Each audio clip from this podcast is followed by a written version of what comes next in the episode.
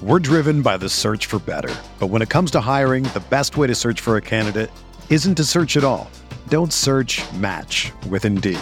Indeed is your matching and hiring platform with over 350 million global monthly visitors, according to Indeed data, and a matching engine that helps you find quality candidates fast. Ditch the busy work. Use Indeed for scheduling, screening, and messaging so you can connect with candidates faster. Leveraging over 140 million qualifications and preferences every day, Indeed's matching engine is constantly learning from your preferences, so the more you use Indeed, the better it gets. Join more than 3.5 million businesses worldwide that use Indeed to hire great talent fast. And listeners of this show will get a $75 sponsored job credit to get your jobs more visibility at Indeed.com slash BlueWire. Just go to Indeed.com slash BlueWire right now and support our show by saying that you heard about Indeed on this podcast. That's Indeed.com slash BlueWire. Terms and conditions apply. Need to hire? You need Indeed. You coming to bed, hon? Yep, honey, I'll be, I'll be right there. Just gotta turn out the light. Ow! Ow! Ow! Some things never change. Like your kids always leaving tiny toys on the floor for you to step on. And Geico saving folks lots of money on their car insurance. Sweetie, I think I left the downstairs light on. P- please don't make me go. 15 minutes could save you 15% or more. El Todos Hablamos McDonald's Deal. Porque cuando están decidiendo qué ordenar y la tía Carmen te dice, McNuggets, mijo, y una de las hamburguesas con esa salsita, ¿sabes? ya tú sabes que eso significa una Big Mac. Y lo sabes porque tú también amas esa salsita. Hay un meal para cada cena familiar en McDonald's. Ordena por anticipado por el app de McDonald's y llévate dos de tus favoritos, como McNuggets de 10 piezas y una Big Mac por solo 6 dólares. Precios y participación pueden variar. Producto individual a precio regular.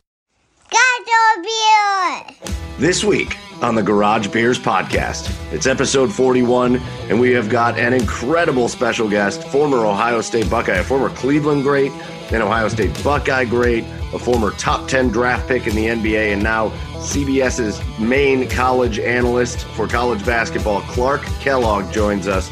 We are so excited to talk to Clark about his time playing, his time as an analyst, and uh, getting into some of the fun he's been able to do as a broadcaster. We're also going to talk about our eight and three Cleveland Browns, and all that, uh, and we got so much more fun. So come on up the driveway, pull out your favorite lawn chair, crack open a cold one, and join us for Garage Beers.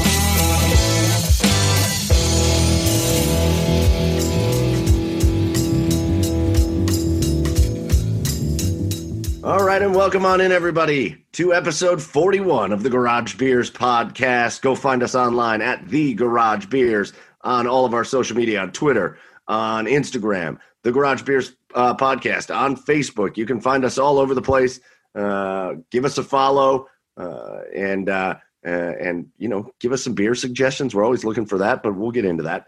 Uh, joining or joining you, as always, the host here, Michael Keefe over here on the west side of Cleveland, back in Cleveland. You can follow me online at uh, Garage Beers Mike on Instagram and Twitter. Uh, and with me, as always, my two co hosts, the dudes uh, on the east side of Cleveland. We'll bring them in first at Garage Beers. Chad, it's Chad Meyer. What's going on, Chad? Hi guys, uh, I'm okay. Uh, a little bit of a tough day for me in in more ways than one, but um, you know I'm here. I'm ready. Let's do this. All right. Well, hey, listen, Garage Beers. We have a good time. Yeah. We drink some beers, Uh-huh. and we can do some garage beers. We can do some just some garage beers, soothing, uh, fun action. So uh, we'll get to what you're drinking here, Chad. Uh, Mhm. But let's we'll, we'll pick you up. We're here to pick you up. All right. That's that's what we're doing tonight. So. Uh, uh, joining us, Chad over on the east side. Joining us down in Nashville, uh, it is Garage Beers Joe on Twitter. Joey Whalen, what's going on, Joe? Um. Oh, I was just gonna say something really mean to you, and then I just decided against it. To me? yeah, yeah. I was just gonna say if we want like some soothing garage beers fun, you should probably stop talking as much. Oh, I was like, uh, I didn't know if I wanted to start off that way. So, so you Um, did. Well, so I did, but I prefaced it with saying it's not what I wanted to Oh. say. With all due respect, Yeah. you're like Ricky Bobby. yeah. No offense, no offense or nothing. Oh, you see, I was offended there for a second, but now that you said no offense, Listen, just because you said with all due respect doesn't mean you can just say whatever you want. Sure as hell Okay. does. I don't think I said. Oh well, okay. It's the quote. Um, happy birthday to you. Happy birthday to you. oh, thank you. Oh, keep going. Happy was beautiful. birthday. Dear Joe. Ow, ow, ow. Nailed it. Nailed it. Happy birthday to I know, here comes the high note. you. I, I, it is my birthday, and I appreciate that, guys. Um, I'm at the time in my 20s where, um, you know, you kind of hope you like nail down a couple things in your life, um, or else it's like a little late. And you start to realize that it might be a little late on a couple things. But I think I got most of those things nailed down. Um, but we're doing good, you know. I believe We're my on- quote to Chad. I believe my quote to Chad last week was "Get your shit together, Chad." I'm gonna say that to you for your birthday, Joe. At this point in your life, it's time to get your shit together, Joe. Yeah, no more, no more bowling alley birthdays anymore. Now it's just uh, bourbon and vinyl and watching uh, Wait, the Browns. What? wait, bowling alley birthdays? Yeah, you ever birthday at a bowling alley? They give you Did like, you, like, you know, like, I mean, when you were when you're a kid, sure, but like recently, have you had bowling alley birthdays? I might, I might have dabbled in college. Yeah, I might have dabbled. You know, December's are tough birthday months because you know I would normally go to a, a tribe game. That would be like my go-to birthday. Um, did you did you did you thing- was it complete was was it complete with like streamers and transformers plastic uh, yeah. plastic, uh, yeah, you get plastic like the little plates and- arcade tokens, and you know, like they they have like a little birthday graphic that every time you get a strike. You know, it's just it's some love and affection at the bowling alley. I like it. What I like everyone it strives to get. No, you're right though. that's- Just you're right though. December is tough birthday month. hey, you know what? It's uh, uh, we we don't get to pick and choose.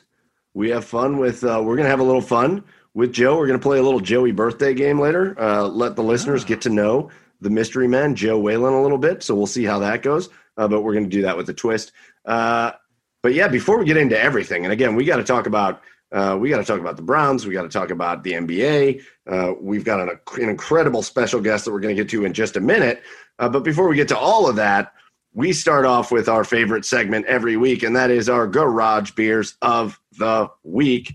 And so we'll send it over to Chad to lead things off. Chad, what's your garage beer of the week this week? Uh, well, guys, I'm sticking with the Christmas theme this. Um, uh, this it's out in uh, North Olmsted or Middleburg Heights, wherever you want to go. But I'm doing the Fatheads Holly Jolly this week. It is Oh, yeah. delicious. It's one of my favorites. So uh, yeah, yeah, that's what I'm drinking for some uh, holiday cheer here on Garage Beers. Yeah, love the Holly Jolly Fatheads. Uh, whether you're in North Olmsted or Middleburg, it's a good one. Uh, yeah, overall good. So, uh, Chad, keeping it local with the Holly Jolly from Fatheads. Joe, what do you got for your garage beer of the week this week? Before I get into it, I, I feel like the Christmas beers, first of all, if you haven't known by now, that is my favorite type of beer. And I feel like that season is just like one of the shortest seasonal types of beer. Like Yeah. I feel like it's mid November, it's there, and then December 26th, it is no more restock, like whatever's on the shelf is there until it's sold out. And it's it's so tragic. I, I uh since I, I don't get a lot of the good Cleveland Christmas beers in Nashville, I will buy like a case or two, whatever, and I will hoard them uh, until their expiration date uh, in Nashville. Yes. It's, it's always a good Oh, time. you can age them. You can age them a little bit. Sure. I think uh, I had some two Xmas, uh, and I think the expiration date's uh, September 21 on it. So got some time on those. Yeah, take your time. Um, So- but my so what are you uh, drinking now? I'm drinking now. Uh, it's my birthday, so I'm doing a birthday bourbon. Ooh. and I got just some Angel's Envy.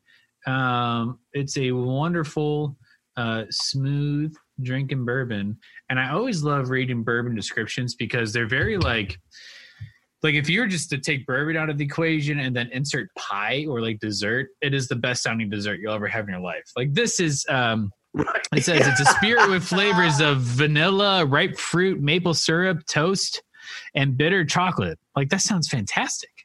It's exactly how I want to All end of every meal. So, um, cheers to that. All right, so jo- Yeah. Joe's going with the Cheers birthday to you, bourbon. man. Can't go wrong with that. Um, that brings it around to me, and I uh, I'm going to try to be uh, topical with this. I'm going to take it back to you're going to hear this brewery a lot uh, in the near future because I have a whole fridge full of them. Uh, so I'm going to take it back to the Treehouse Brewery up in Massachusetts. Uh, Chad, how was the storm over in Mentor? Oh, brutal. Did you guys get buried? Yeah, yeah, we got buried. Uh, my day job was in Solon. That was even worse. Uh, so it was, yeah, it, it's um, we we got hammered for sure. but uh, Yeah. it, it was 40 degrees and sunny today, so it's all almost melted. It's like nothing even happened. Oh, I don't. That's not what it looks like over here. Uh, over on the west side, I measured just under 20 inches of snow. Whew. Uh, what? Which, again, on the west side, that is not that's not normal. No, it's not. Yeah, 20 inches. Wow. I said that right. Wow. Yeah, it's it was uh it was crazy. It just kept coming at like you know we're used to hearing like a couple feet of snow over in the snow belt on the on the east side, but nah, over here we got it. We got it just as bad, I think. So, uh, in honor of that crazy winter storm that we had, I am going back to Treehouse and I'm drinking a beer that they call the Perfect Storm, Ooh. Okay. and it's uh, again it's Treehouse, so it's going to be a uh, a double IPA. Uh, they call it an absurdly hopped rendition of Super Typhoon, which is one of their other beers, featuring further amplified uh, kettle and dry hop doses of Citra and Simcoe hops. what is Uh, there? It's one of the heaviest. Sorry. Oh, go ahead. no, I was I, I just popped in my head. What is Treehouse's like signature beer? Do you have those? Do you have that? Yeah, so that's called Julius. Okay. Uh, and then uh, and then there's variations. So they make like four or five different variations of every beer. gotcha. So Okay. like they make one called Tornado and Hurricane and Typhoon and Super Typhoon and then Perfect Storm. Uh, and they're Okay. all like they're all made with similar hops. They have a similar kind of taste to them, but then they they kind of get stronger and like bolder as they get bigger. So this is the biggest of their Storm series called Perfect Storm. It is uh, one of the most heavily hopped beers that they make, and it is Blech. delicious. So, uh, in honor of the, the Cleveland snowstorm of 2020, I have the Perfect Storm. All right, so those are our garage beers of the week. Uh, again, go on to our social media at the Garage Beers on Instagram, on Twitter. Tell us what you're drinking this week. Give us some suggestions. Do you have any beers that you've had lately that are uh, crazy good and you think we should try? Tell us. We will do that. We like trying beer. Uh, uh, but again, we've got uh, Fatheads, we've got a birthday bourbon, and I've got Treehouse Brewery. So those are our garage beers of the week this week. To you guys on the podcast, cheers. This is going to be a good one. And to you, the listeners, cheers as well. And so I think we're going to just transition straight into, and we are so excited about this. We've got an awesome interview coming up with Clark Kellogg uh, from CBS, their main uh, college basketball analyst at this point, but also, you know, just a basketball legend in the state of Ohio, former NBA player, uh, and, and all around good guy. So we'll transition right into that and our interview with the great Clark Kellogg. Okay, and we are really excited now to be joined by our very special guest, a Cleveland area high school legend. Uh, well, back then it was St. Joe's, St. Joseph's High School, but That's right, Los yeah. Angeles St. Joe's now, uh, where he once scored 51 points in a state championship game, and that record still stands. Uh, just a few decades later, we'll just say that. uh, he went on to become an Ohio State basketball icon, a star, a top 10 NBA draft pick. Uh, now he's the lead college basketball analyst for CBS Sports. And uh, one of the cooler things, along with the awesome Kevin Harlan. Uh, and if you nerd out about broadcasters uh, like I do, Kevin Harlan is one of the best. Uh, he's the voice of NBA 2K, the NBA 2K series. We are really, really excited to be joined by the great, the one and only Clark Kellogg. Clark, thank you for coming on the Garage Beers podcast today. Hey, Michael, great to hang out with you and Chad, man. Always good to connect with um, my homegrown roots of Cleveland, however I do it, whether it's a visit or a radio interview or a podcast. So glad to be on in the um, 216 and I guess what 440 and 330 area codes right. now. All Yeah. the That's right. You got it. Yeah, yeah. Yeah, do you still make it back? Do you still have family and stuff in Cleveland? Not a ton. Lost my dad in 2016. Our mom, um, unfortunately, died back in 1994. Um, Two of my sisters are still up there. Um, some aunts and, and uncles. Um, one of my sisters is here. My brother is down here in Columbus. So no, I don't get back much. Um, just a couple of times a year is about all. Um, but always um, smile whenever I'm connected to folks in Cleveland or think about um, Cleveland. Um, great memories of um, being born and raised there. And I'm going to high school there. Yeah, that's awesome. So, uh, hopefully, you had a good holiday week last week. Uh, uh, We hope did. you- Thank you. hope I you trust you guys much. did the same. Yeah. Made are the you best busy of it. now? Are you, have you been? Are, are you kicking off with the broadcasting for the for the basketball? Yeah, I get. Yeah, Michael, I get started um, Saturday. I'll be in the studio in New York, and then um, pretty much every weekend I'll be either in the studio or calling a game. And the game call could actually take place in the studio in this pandemic environment we're in. But hopefully, I'll get out and get to some remote sites for games as the season goes on. But yeah, I'm excited. Um, really happy to see college basketball being played. You know, I've been studying and reading about teams um, for the last couple of months, really, and it's nice to be able to start watching teams and seeing who they are and what they can do and discovering new players and teams that may be worth keeping an eye on for March Madness. So I'm preparing always for the tournament as soon as college basketball starts. So it's great to be um, fully immersed in watching games. I've probably watched 15, 16 games and filling up my notebook. And um, I love that part of it. I love the preparation and listening to the different announcers and just um, trying to keep up with the full landscape of hoops in a very unique and, and sobering time. But it's good that um, college basketball is being played, both on the men's and women's side. Now there is a lot of Division One college basketball teams, like way more than football. Like, like, do you do- when you're when you're preparing, do you just like do you just you, you say, okay, I'm going to do these 15 teams now, or is it just kind of like, or like how do you? Here's my Bible. Here's my gotta hold there. Bible. So what I do, Chad, what I do is I try to be well versed on a hundred teams. Okay. And so I tend to go through each conference. Um, and that takes, you know, it takes a couple hours usually to go through each conference and then just make some notes about key players, players I want to keep an eye on, teams that may not be in the top three that could get into the top three. And I keep my own notebook on every conference and the teams that I want to keep an eye on outside of the Power Five conferences. Um, Teams like Liberty, Okay. teams like Gardner Webb, Okay. teams like East Tennessee State. Again, these will be teams like Bowling Green Hey. or Toledo or Gotcha. OU in the MAC. So I have All a right. pretty good handle of teams that could possibly win their conferences. So I'm watching and um, taking notes pretty much daily now. I'll be a few hours a day locked into watching games and taking notes so I can have a pretty good handle by the time we get to to um, you know January February I've got a pretty good handle on a hundred teams I could tell you their coach and their mascot's name and their top players all in preparation you're st- all, in- all in preparation for trying trap. to be ready for uh, selection Sunday That's awesome. So we're going to do a couple throwbacks with you before we get into what's going on with basketball now. We got to start with I I just have to know this. Uh, 2010, you play Barack Obama in a game of what you called POTUS, yeah his horse, basically, Yeah. but you called it POTUS, and he beat you. yeah, yeah. So, And- Is there ever going to be a time where you admit that you just let him win? Well, if you watch the clip, at the end of it, President Obama looks into the camera and, like a platinum level analyst, says exactly what happened. And he basically says, he basically says, Clark was wearing his president out. I'm paraphrasing here. I went up three, Yeah. I went up like three or four letters like that. right. So I did actually intentionally miss a couple, thinking that I would still be able to close the deal when I needed to. Well, mo- momentum switched. The president started feeling himself and started knocking down jumpers. and he nipped me at the wire.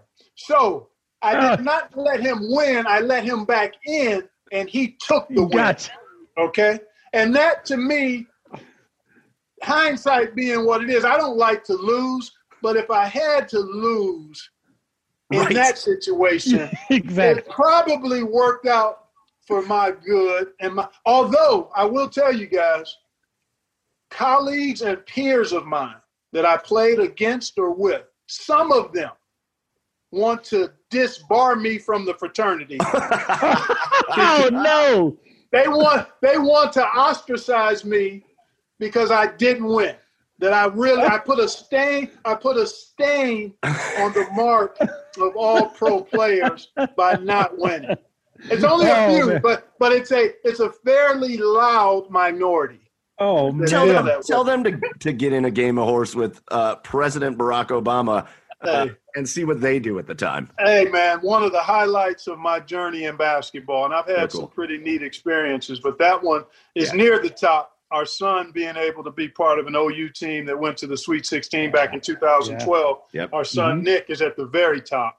That goes right to the top of my basketball list, uh, outside of my own plane. But that that it actually goes above my plane to see my son and Yeah. his team have a uh, March Madness shining moment. Um, that's that's pretty special. But having a chance to interact with the sitting president multiple times Sure. during his tenure because of basketball is is way up there on the list too. And then the rematch that nobody knows about, obviously, where you just No. beat the crap out of them. He wouldn't give it. hey, Chad, Chad, he wouldn't give it to me. He would not oh give it man, to me. really? Oh no, no! Would not, would not do it. As a matter of fact, my first encounter with him, Verne Lundquist and I were calling a game in D.C.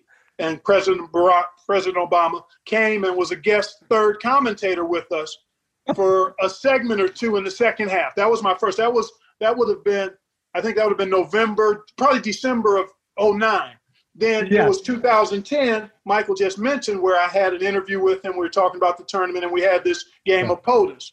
And then in 2012, as he was about to embark on his second run, his second term, he was in Dayton for the first four with Okay. British Prime Minister Cameron, and I got a chance to interact with him at halftime of a game I was calling.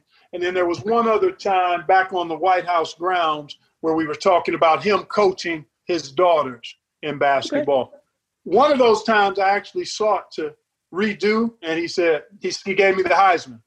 Oh no! But, but, but all things considered, the fact that it made the video reel of some of his top moments in the White House is um, good enough for me. Even though That's awesome. it was a losing effort, um, it's still pretty cool to have the president feel like that was um, one of his great memories while he was um, in office. That's really cool. Yeah, so I went back just getting ready. I was like, I got to go back and watch uh, some some old school Clark Kellogg highlights. Uh, get myself. Did you the- find them anywhere? Yeah, come on, YouTube's got everything. I did. yeah. Oh, man. I'm going to watch some highlights, and, and like, I felt like I was watching a different sport. yeah. Oh, Like, yeah. I felt like I was just watching a complete, like a completely inside out basketball game. Yeah, You are yeah. out there with these ferocious post up moves. yeah. You're a, you're a guy that's six seven, right, in your playing career. Yeah, six Uh, eight, six seven eight. I always thought I played bigger. But You six, look like the biggest eight. guy on the court. You at were, times. yeah, definitely.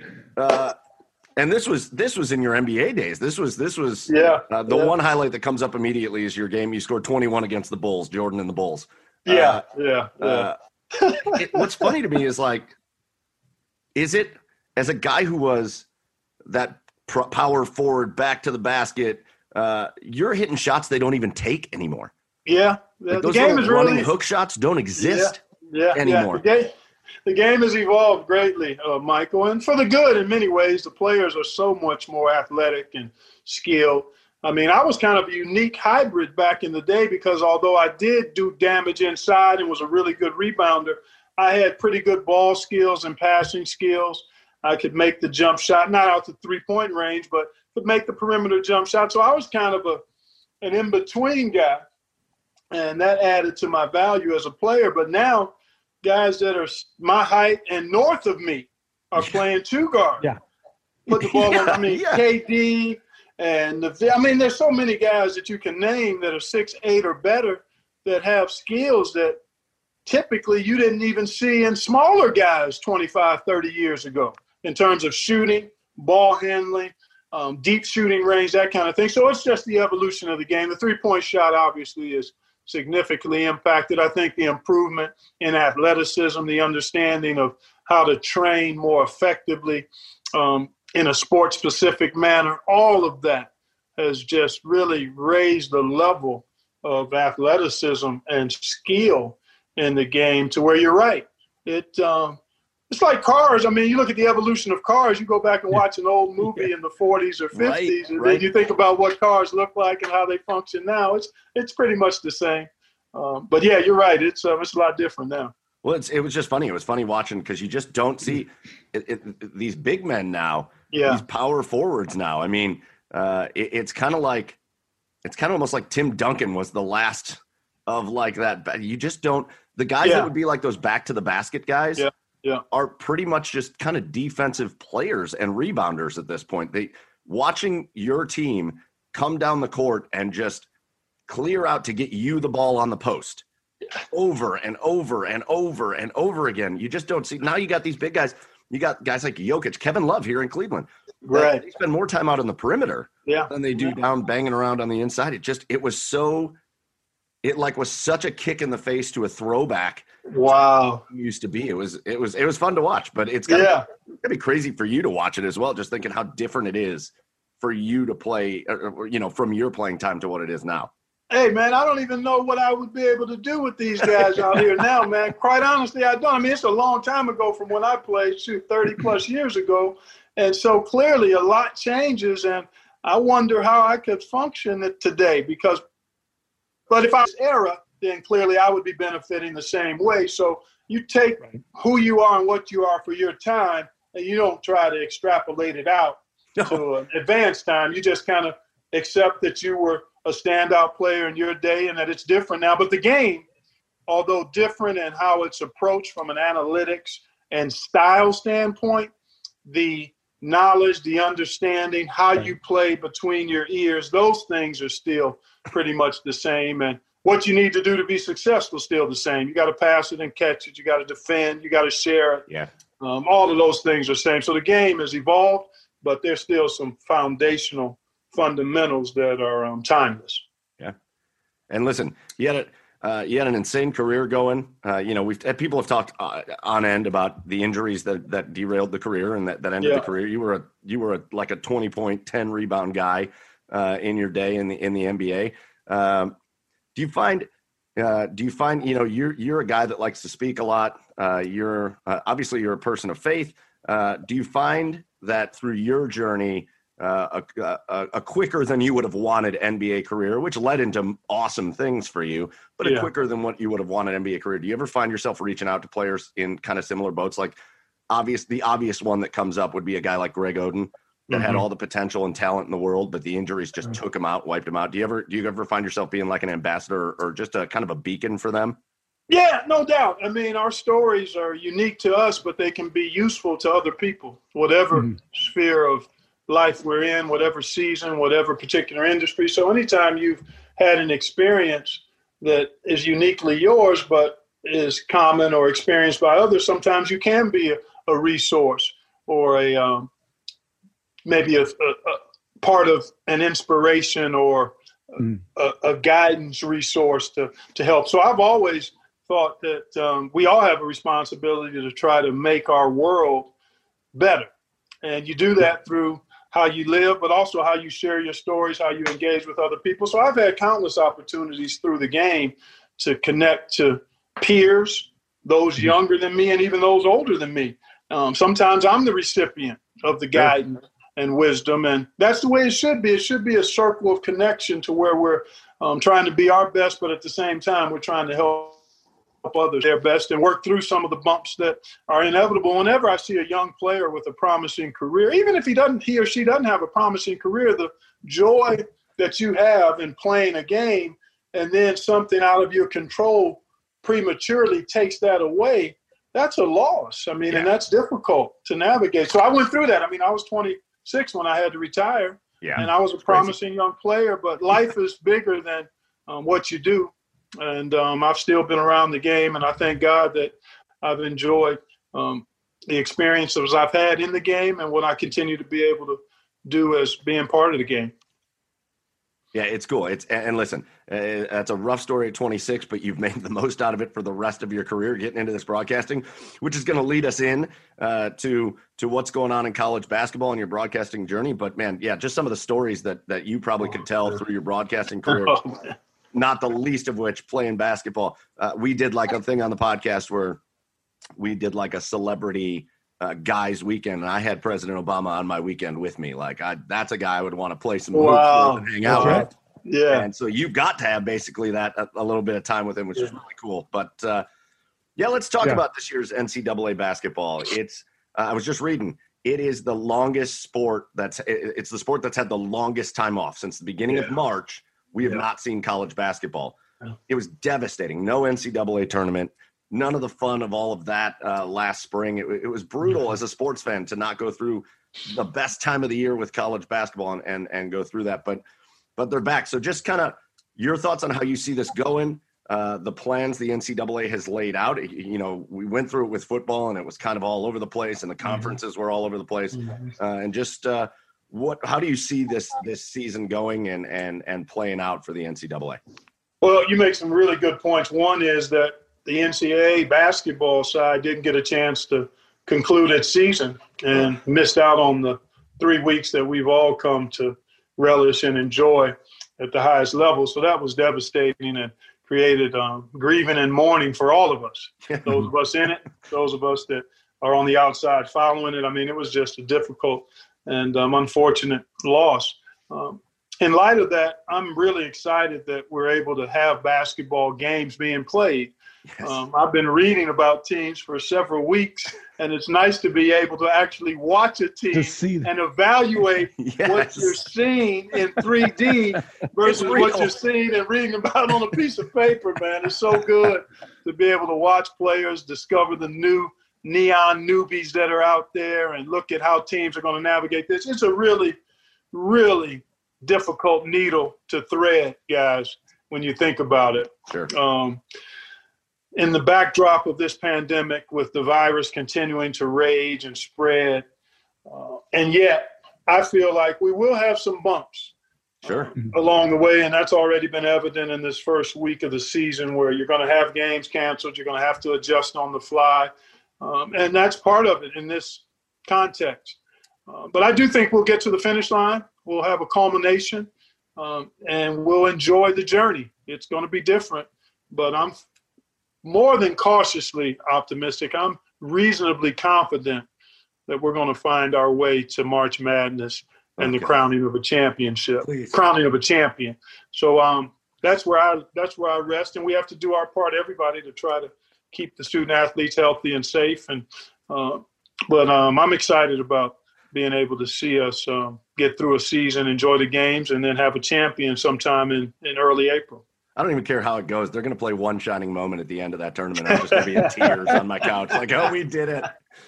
We did it!" All right, so just going through it real quick. Some familiar names in the top 25 this year. Uh, the one that always I always wonder is this the year is Gonzaga. Obviously, they are like the consensus number one. Yeah.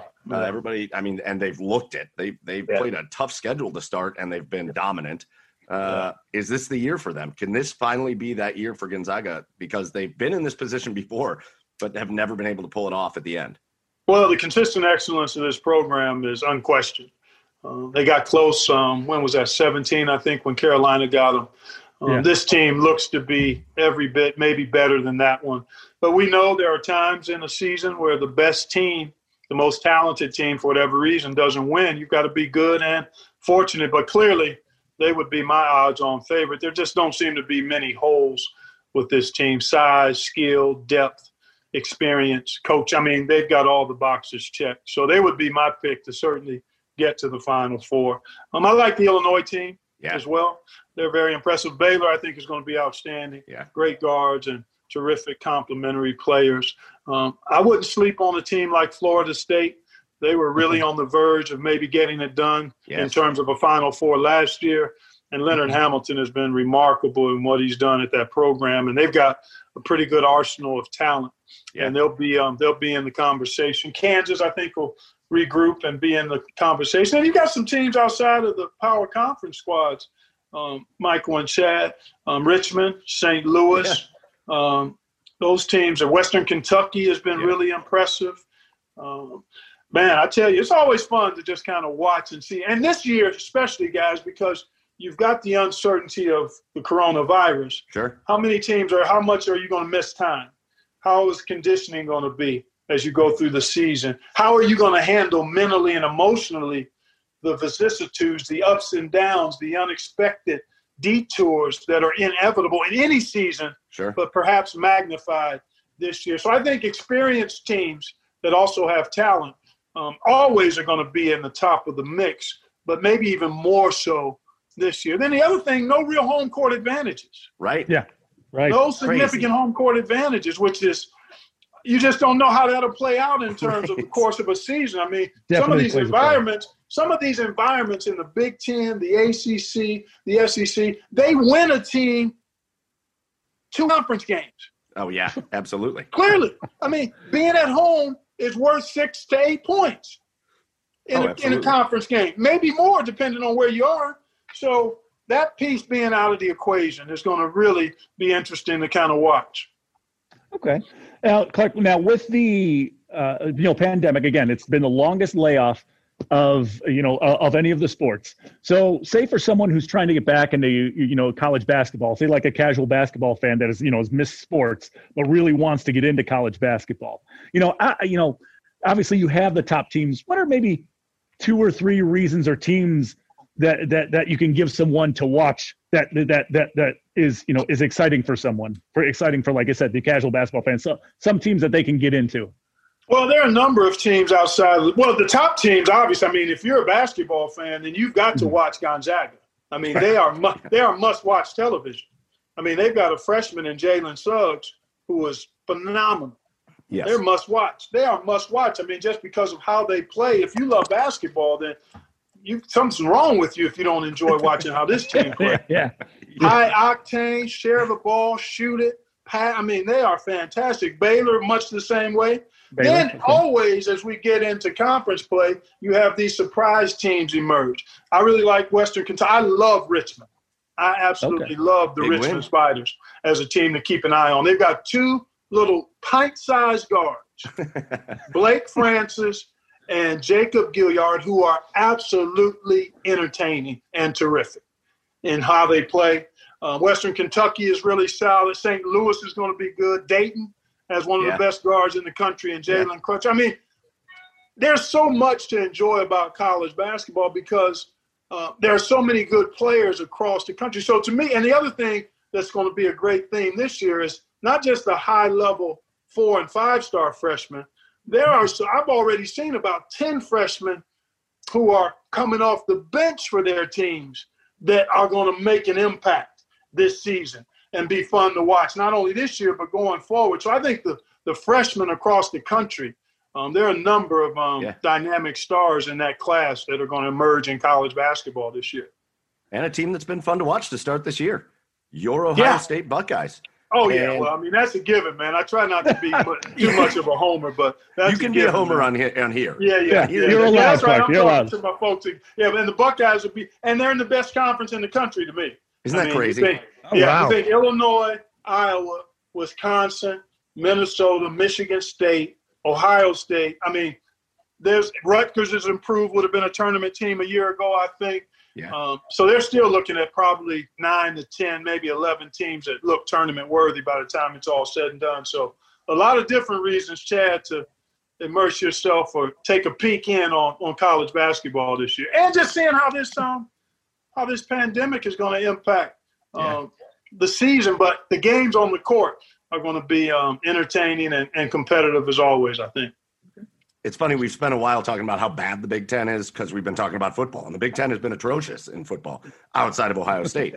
yeah. uh, then I, am getting into basketball, and it's like, oh my god, the Big Ten's awesome. You, brought up even surprise teams. You expect Michigan State, you expect Ohio State, you expect some of those teams, but like Iowa, yeah, look Yeah. out. I mean, that that kid Surprise, Garza, is so good.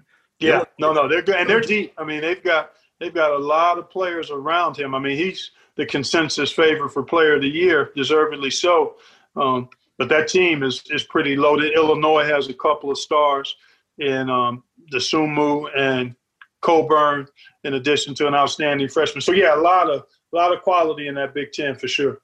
Now, I wanted to ask you, Clark. You know, I'm I'm glad you brought up the freshman. Um, you know, we had this conversation on the podcast a week ago, I believe, or a week or two weeks ago. You know, I, I know the one and done rule's going away. Do you think that rule has helped or hurt college basketball? I think it's probably hurt more than helped, quite Okay. honestly. It's hurt more because it creates an environment where the expectation is that if you're not leaving after your first year, you're not a pro. And that's detrimental, I think, to some of the kids. That mm-hmm. expectation and that pressure that is external, but it's still real. And then the fact that sometimes kids will show up in college with too much of their attention on what's after college versus being fully immersed in the year of college. And then um, it sets up this expectation that, hey, there aren't a lot of guys getting drafted. There's 60 guys that get drafted every year. 60. Yeah, it's crazy. There's 350 plus Division One teams. Even if you round that down to just 10 people a team, that's 3,500 to 4,000 that are playing Division One basketball. 60 will get drafted. 40 of those 60 will have long-term careers, and then there'll be another 10 that didn't get drafted in that particular year that end up playing in the league for 10 or 12 years. So we get all crazy about the small number of one and dones because they get the most attention, but I think it's hurt from the standpoint of transition and continuity. But the game of college basketball has still has still thrived and will continue to thrive because there are just too many good players that may not necessarily be pros that are playing college basketball at a really high level. All right, Clark. So as we get ready to let you go, uh, one last question I had for you because this is cool because you are like you you've turned into like kind of a pop culture icon because of your association with NBA 2K and NBA 2K has grown year after year after year, and it's it's this crazy. It's like a lifestyle for people. Yeah. NBA 2K. And you and Kevin Harlan, the voices of NBA 2K, and you've been doing it for over a decade now, right? Yeah. yeah. So do you ever get like, first of all, do you get people that recognize you just because of your association, like especially maybe Hey. the younger crowd? Hey, no doubt about it with the younger crowds. Matter of fact, I've been in airports and people have had their back to me and they hear me say something and they turn around. And they're like, oh, hey, I, I just heard you last night because my son was playing the video game.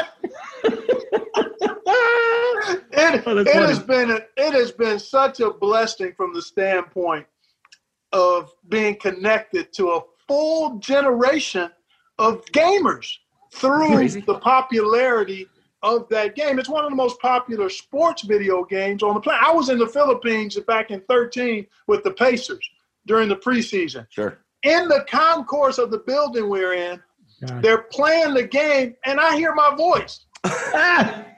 It's a And good I'm like, sounding you- guy over there. Are you kidding me? I went over. My youngest son has played in Poland, the Republic of Georgia, France. I went to Poland one year to watch him play for a couple of games, and a guy brings up a copy of the NBA 2K video game for me to sign oh man. in, Lu- in Lublin, Poland. Amazing. So it just, I mean, the reach, and it's been such a joy to be part of that. And they've expanded the game to great popularity and expanded the announcers. But Kevin Harlan and I have been together for several years. Um, actually, I think this was our 11th year, and uh, it's been so much fun. I love going into that studio and uh, putting myself in the mindset of being at a game, calling it so that it's more real and hopefully enjoyable for the folks that are playing it. So it's been a it's been a real blessing to, to be part of that franchise. Hang on a second, guys. Okay, purchased. Okay, NBA 2K is getting played tonight on my on my game system. Go ahead. awesome. All right, Clark Kellogg, we will let you go. Thank you so much for your time with us. Again, going over college basketball, going over your playing days, and teaching us all, I think, a very valuable lesson.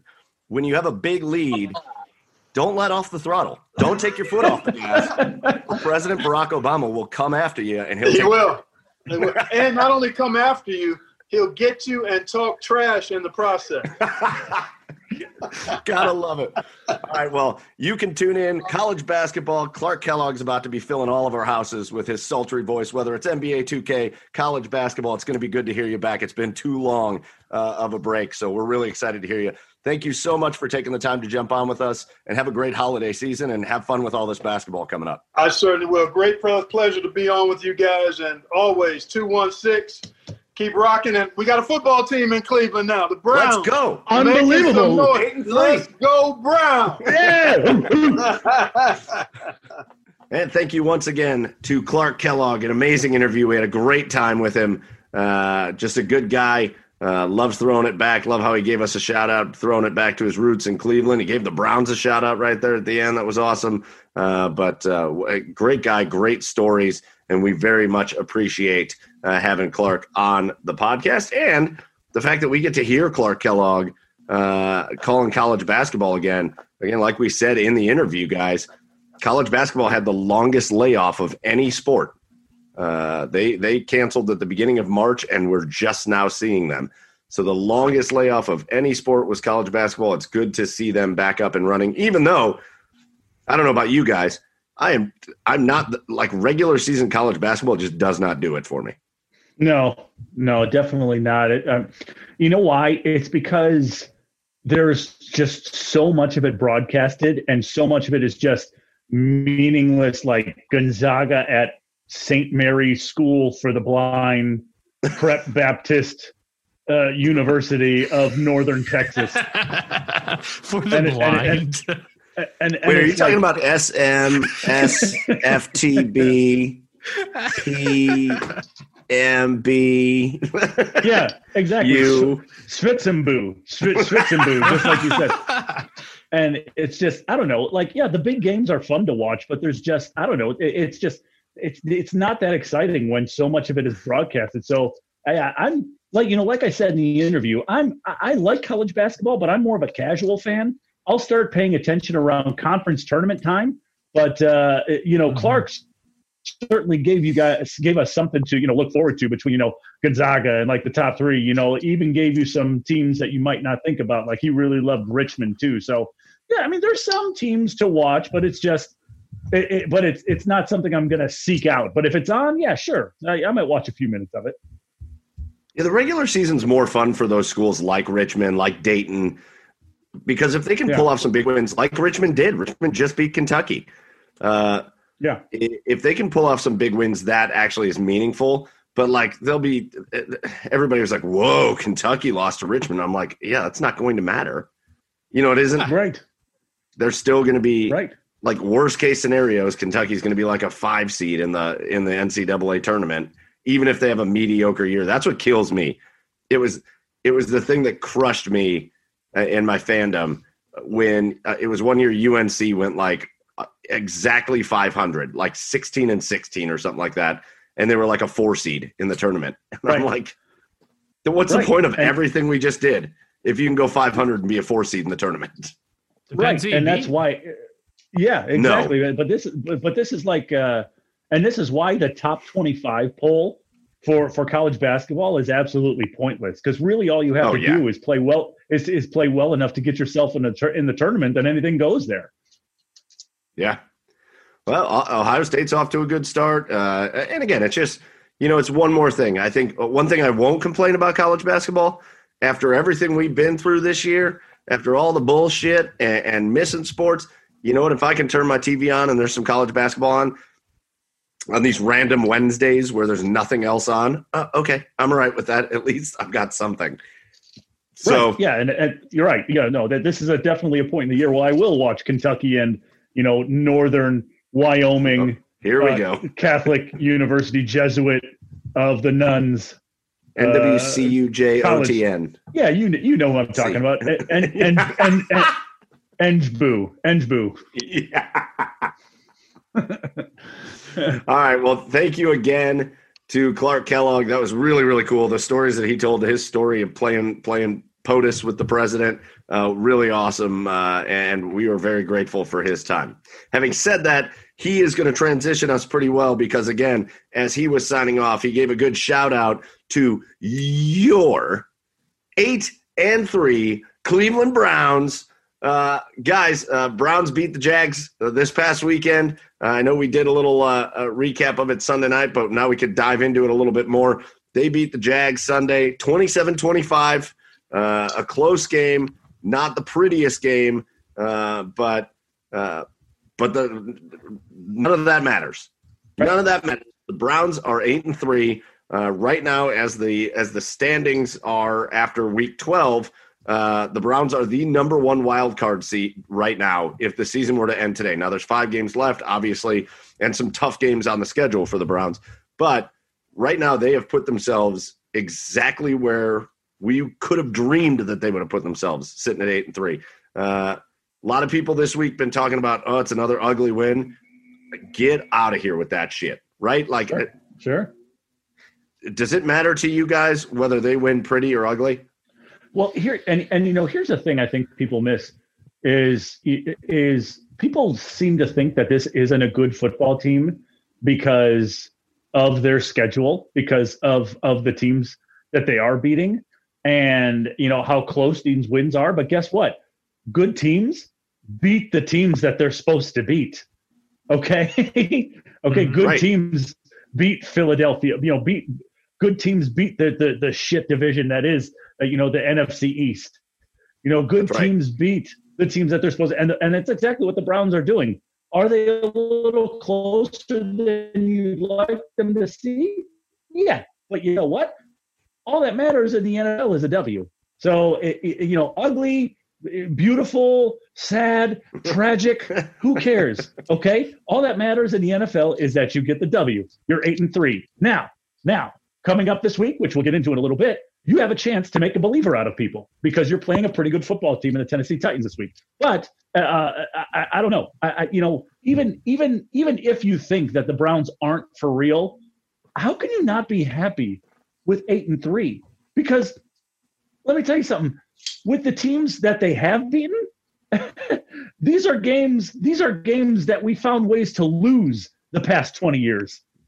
Well, so I, I, I don't know yeah. how you couldn't be happy with being eight and three. Like I don't know, like Jacksonville having to run a two point play to to to to tie the game at the end of the game there, right? The Brown the uh, Brown teams of the past give up that two point conversion, and then we go on to lose in overtime. The Browns no. teams in the past go for that two point conversion. That was yeah, like PTSD right. watching them call that play. Right, right. Dude, I was having just. I was having Browns. good P- football team, people. Get I was having it. Browns PTSD. I was having Browns PTSD when I heard Mike Glennon was starting for the Jags, and I was like, "Oh shit," because I feel like every year we go up against one of these teams that pulls out one of these backup quarterbacks that like all of a sudden the Browns like get destroyed by Mike Glennon yeah. And you know what? Here's here's what hit me. Right. Here's the progression of where we're at with the Browns. In years past, tw- decades past, Jesus Christ, the Browns have found ways to blow games. The Browns have found ways to lose. Even when they were winning, all we did as a fan base was go, okay, how are we going to blow this one? You know, the Browns could have a 10 point lead in the fourth quarter, and we were all sitting there like, okay, how are we going to lose this one? Oh, you never felt comfortable, ever. Never. Now, here's what the Browns are doing, and it's something that they're going to want to get past. What they're doing is they're blowing chances to put teams away. Mm-hmm. The Browns have continuously, even over this stretch, and again, this isn't. I'm not trying to be negative here. I am ecstatic. We are eight and three. I don't care if you win every game by one point it's eight and three. Uh, but the Browns have now the thing they have to work on is figuring out how to really put a team away because they keep doing things that shoot themselves in the foot that allows the other team to stay in it. For example, second half of that football game against the Jags, uh, Browns have the ball. They move the ball the whole game against the Jags. So you think, all right, let's go down, let's score, let's let's really put some distance between the Jaguars and the Browns. Pass thrown to Harrison Bryant. Harrison Bryant fumbles the football. Jags take over. Jags score. All of a sudden, it's a close game. Right. That's the kind of stuff that the, and again, and then the Browns have figured out a way to come back, bounce back from mistakes, and still get the win. But that's the kind of stuff where I think as a fan base, it would make everybody more comfortable if it's like, you know, when you have those opportunities to go up big and put teams away, take those opportunities. Go up big and put teams away. Stop with the silly mistakes.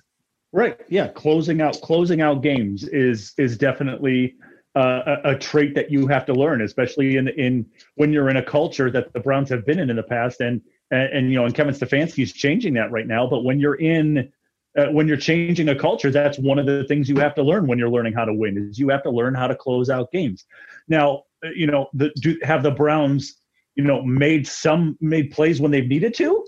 Uh, sure, sure, but yeah. they, they they definitely and, and, so they've in a way they've learned to but you know you're you're right in that in saying mike that you know there there hasn't been that game where they've like stepped on the throat of an opponent you know eh, when no. when they have them down you know they've always right. let teams hang around so yeah i you know that that would definitely be a step in the right direction of all the doubters eh, where the, eh, step in the right direction of all the doubters if they can just just put teams away absolutely well, and uh, you know, you look at this Jacksonville game, and you, you think that's a game that we should have just completely blown them out in. But you are really missing just the centerpieces of your defense in this game. No Myles Garrett, no Denzel Ward. You had Ronnie Harrison for all 30 seconds in that game. Now he's on the IR. Um, and so they were able to keep it in check. Um, but this is where you need your depth to start to show up. And so last week we had Olivier Vernon, Defensive Player of the Week, phenomenal against uh, um, ah, who was that? I don't Philly. remember two weeks. Philly. Uh, and this week, and correct me if this is not the Browns Defensive Player of the Week, but I'm going to throw it out to uh, my boy Andrew Sendejo. My boy, my the, the tides are changing with Mr. Sendejo. Oh, that's yes, he's finally learning after you know like what? 10 year that, NFL that career. is one tough dude. He is the last man standing on that defense, it feels like. And he had a he had Of course. He had right. But he actually had a pretty decent game. He had two really big uh yeah. pass blocks or pass breakups in the end zone. Um, one was later in that game that would have put Jacksonville ahead. Um, so you know, if we get players that can step up like that every week, and it doesn't need to be Olivier every week, it doesn't need to be Sheldon Richardson, but if we can get the Andrews Sendejos of the world to step up, oh shit, uh, you know, we'll hang in there. Oh shit. No, I listen. I think. uh yeah, I think I think that defensive line played pretty well again. I think Olivier Vernon played well again. He got hosed on a freaking pat, roughing the passer penalty because yeah. Mike Glennon ducked his head into Olivier Vernon's hand. Uh, and that's just awful. In the meantime, what did I post? What game was I watching? Was it the Eagles game this week where Carson Wentz got face masked two times on the same damn play and not one flag came out? For real? Like brutal face masks, like obvious on the same play. Nobody threw a flag. But Olivier Vernon, Mike Glennon ducks his head into Olivier Vernon and they call a penalty. I'm like, come on. Been uh, a week, been a week long Sendejo fan all my life. Been a week long, been a week long Sendejo fan. He's my boy. Oh yeah. Oh, and guys, don't forget the first down call. That wasn't a first down, but it really was a first down. Oh yeah, what? yeah, what was that? That was well, atrocious. The ball is clearly past the stick. So yep, short. It, yeah. And then the and announcer's was, like, he, "Well, the referees like to use the hash marks as the like tail." Or who is it? It was like the the, the oh. referee correspondent that came in, and he was trying to say how like oh the referees like to use like the line on the hash to like tell it's a first down, and it's like it's like a foot past that line. Yeah, yeah. And I like and I, and I, and I like how he went like this when it was really like even if it was short, it was more like that. But I like how he's like, yep, yep. Yeah, inches. Yeah. but listen, but again, here's the thing here's the thing in years past th- these are the things we're complaining about because this is what cost the browns the game or whatever these fumbles these penalties or these referees or whatever. Now it's holy shit they had to overcome they had to overcome some bad play uh, uh, that bad turnover a couple real questionable calls injuries and they did. They overcame all of it yeah. to get a win, and they're sitting at eight and three. And again, now that the week has shaken out because the Ravens and Steelers finally were played their game, and the Steelers won, and you know they go to eleven and zero, and Baltimore now sits at six and five, which is crazy. Mm-hmm. Uh, yeah. Two full games behind the Browns. Uh, uh, yeah, it's just it's just it's nice to see that the Browns right now are building up a kind of a resilience uh, to they handle whatever is thrown at them. So if it's injuries, yeah. it's injuries. If it's if they make a couple penalties, they bounce back. How many right. times? Like again, uh, the, one of the things, one of the craziest situations in these Browns games, when they get into like a third and long, I've never been more comfortable with a team than the Browns when it's like third and fifteen. Right. When it's like third and fifteen, yeah. Baker Baker usually rolls out of the pocket and just throws a strike to somebody like KhaDarel Hodge on the sideline. Perfect ball to extend a drive. Like they just do they they just they're very resilient and they are building upon that and it's awesome to watch. And who's the main part of that? Mm-hmm. Who's the main part? Who is it, Jed? Who is it, Jed? Kevin Kevin freaking Stefanski.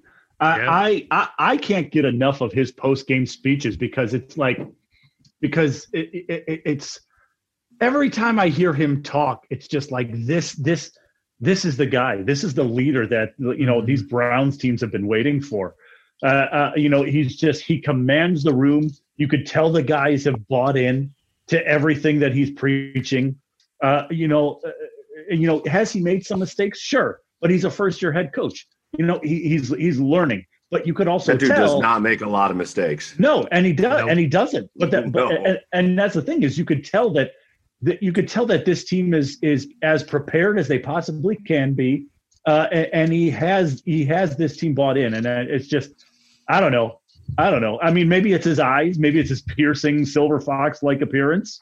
Uh, but uh, oh, yeah, creme fraiche. Uh, hello. Oh, uh, yeah, for creme but yeah, but yeah, I, I, don't know. I'm just, I, I, I guys, I don't know. I, I don't know. I, we are on the verge of having our coach for the next ten years. We got him. Listen, here's the Finally. other thing. When you talked about a couple mistakes, the mistakes that you talk about with Kevin Stefanski are usually play calling mistakes, yeah. and that's bullshit to call those mistakes. He's calling those plays for a reason, whether they succeed or not. You know, maybe he calls a, a, a draw play and it doesn't work out in in a third down situation, and everybody be like, "What kind of play call was that?" Those are the mistakes as a coach. And again, I will air quote the shit out of mistakes when I say that. Those are mistakes that that to me aren't mistakes. You're trying to take the defense off guard. You see them lined up a certain way. You see them with a certain personnel package out on the field, and you think, "Oh, we can catch them with this." If it works, it works. If it doesn't, it doesn't. You know what we don't have? We don't. We're like we are never left at the end of a half shaking our head with wondering what the hell the coach is doing with like timeouts and like uh, managing the clock. And uh, he usually is pretty decent at like throwing his challenge. Like, like he just is doing things in a smart way. He's not making those bonehead mistakes where right. remember for the last like 10 years we've been sitting here going isn't there another coach on the sideline that's there to help the head coach like with timeouts like right. isn't there somebody who can help Right. Like we're not doing that anymore, and it's great. And and so I, I think he has run such a, a, a darn near immaculate uh, performance as a as a first year head coach with a franchise that's all over the place. That yeah, I, I that we, that dude is our head coach of the future. We're eleven games in, that. and yeah, I can't pinpoint one game that there is a significant mismanagement of no. the clock. Nope. That's pretty incredible because we're guaranteed to have three to four of those every season. right. How do you guys remember Freddie Kitchens? yeah. What do you mean about manage the clock? Right.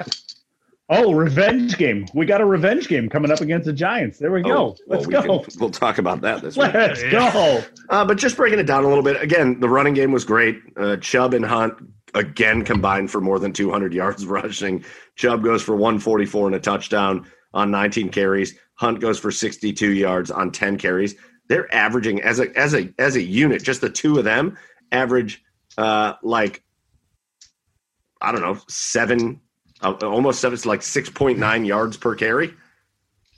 It's it's an it's incre- it's incredible to watch. And and and the and the best part about it, I was watching some videos this week on it. The best part about it, the Browns face more stacked boxes than almost any other team in the NFL. The Browns face more eight men, nine men front defenses than almost any other team in the NFL. So these other teams that we are playing know that we are trying to run the ball and they can't do shit about it. That two is awesome. big, two big physical backs. Do you guys want to hear a stat that'll make you cream your jeans? Yeah, I need some new Do jeans, it. anyways. Two big stat, so like two big physical backs that just wear defenses down throughout the game. Nick Chubb, but but here's the stat that's going to make you jean cream. Nick Chubb in the fourth quarter this year is averaging 12.2 yards per carry. Woo! No way. Yeah, yeah, you guys need a first down on any given play. I got you. yeah, yeah. So yeah, it, it- it's just um, yeah. I, I don't know. That's it, that's just it. I, I, there's nothing really more to say. I mean, this running game is just beyond elite uh, right now. Yeah. Bak- Baker is efficient in the offense and with what they're asking him to do. Um, yeah, I, I, I- it's just uh, uh, there's a Well, lot yeah. to be excited about. Hey, listen. Here's the that's the other great thing. There's balance. Yeah. It's they're not forcing anything. No, They're not, they're not quitting on the run unless again you can go back to like week one against the Ravens when you were down by a boatload and you had to pass the ball a bunch. Right. Those games happen. Right. Uh, I don't want to hear about quitting on the run. Here, here's a good stat for this week's game against Jacksonville. Mhm. Baker Mayfield threw the ball 29 times. Nick Chubb and Kareem Hunt combined to run the ball 29 times. right. Mm-hmm. It is it's balanced. Let's get into Baker for a minute because we did talk about this a little bit, uh, Chad, uh, on the little breakdown, but I think it's worth talking about again. Uh, it is this whole way people talk about Baker Mayfield in Cleveland is weird as shit to me. Yeah. Uh huh. Like he's you have to either a hundred percent think that Baker Mayfield's the best quarterback that ever played for the Browns, or you have to talk about him like he's the worst. Right. And it's Right. ridiculous. Right. It's ridiculous. He went 19 of 29, 258 yards, two touchdowns, no picks. Like, uh, what, what more? I, I, and, and so and so, again, you've got people that are like, yeah, but you see that throw he missed in the end zone? And I'm like, okay. Did you watch? I watched Patrick Mahomes miss a dude wide open in the back of the end zone in the Chiefs game. So Oh my God. that doesn't make Russell him- Wilson. That Russell make Wilson. wor- Russell Wilson sailed one over the head of freaking six foot four DK Metcalf in the Right. back of the end zone on Monday Night Football. Listen, uh, outside of like, I think maybe I can think of a couple Drew Brees games where he went like 32 of 35 for like 400 yards and four touchdowns. Yeah. Nobody is going 30 of 30. It doesn't happen. And if they do, you're probably going to lose because they're probably completing little like two yard passes that aren't getting you anything, any substantial, meaningful yards. Here's a fun statistic. Uh, in the Ravens Steelers game that just happened when we recorded this on Wednesday, uh, Ben Roethlisberger threw uh, for 266 yards, but he was like 35 of 50. Woo! 35 ish. It might have been 33, something like that. Some low 30 number and like 260 yards. Ouch. Yeah. Mm-hmm. They Right. barely won, Listen, but they, yeah. Bake was efficient. Hey, listen, I'm glad the Steelers won. Bake was efficient. He he made again. He steps up and makes every game. He is going to make you three or four throws that you just your jaw drops to the floor. That throw he made to KhaDarel Hodge. Hodge got his knee down on the sideline. Uh, like Yeah. every every game he is gonna play. He is gonna make three or four that just make your your your jaw drop. He's gonna miss a couple guys. It is what it is. Uh, but he played. I think he played a really good game. Uh, I think he led us down the field during times where we needed him to. Uh, and and again, I, I don't want to put this on him like it's a bad thing. Like he does, he's not doing anything to lose us games. No. And Has frankly, been- I think in this game he helped put us in position to win. Yeah, no. Has he been elite? No. Has he been terrible? No. Has he been fine? Yeah. He's been he's been good enough. He he's playing well enough with what this coaching staff has asked them to do to Yeah. not lose us games. And that's and that's really all you need. Uh, You know, uh, uh, there's been very few games this year that Baker has needed to step up and, and throw and and help us win games because we have an elite running game. Who cares? Like who who cares? Why do people need to see him throw for 892 yards and nine touchdowns when we have two horses, when we have two fucking Clydesdales in the backfield that that that that that can run, run for a hundred yards per game? What like we're we're, Each. rushing we're yeah we're rushing for over like 200 yards a game, and I'll tell you what. People, you talked about closing out games, Mike. That's what's going to close out games. It's Right. not going to. It's not going to be Yeah. Baker. It's not going to be Baker. You know. I, Right. So it, it's just people want. People seem to want him to see. You know, people want to just hang on every throw that he makes when quarterbacks are going to make make bad throws. But he's good enough to win us games. That's all to help us win. Mhm. He, he he doesn't win us any games, but he contributes. That's it. And Yeah. I think the honest the honest Browns fan, um, if you're to ask them what the weakest part of the Browns game is overall, I don't think anyone's going to say quarterback. Well, if they do, they're wrong. They're wrong. It's the run They do, they're wrong. but it's not the quarterback. And I don't think he could have said that any of the past 20 Right. some years. Yeah. That's incredible. Yeah. It's like- It was like- a fun game. This was a fun game. Jarvis Landry got into the end zone for the first time, so deserved, and he had a huge game, 140 plus yards receiving.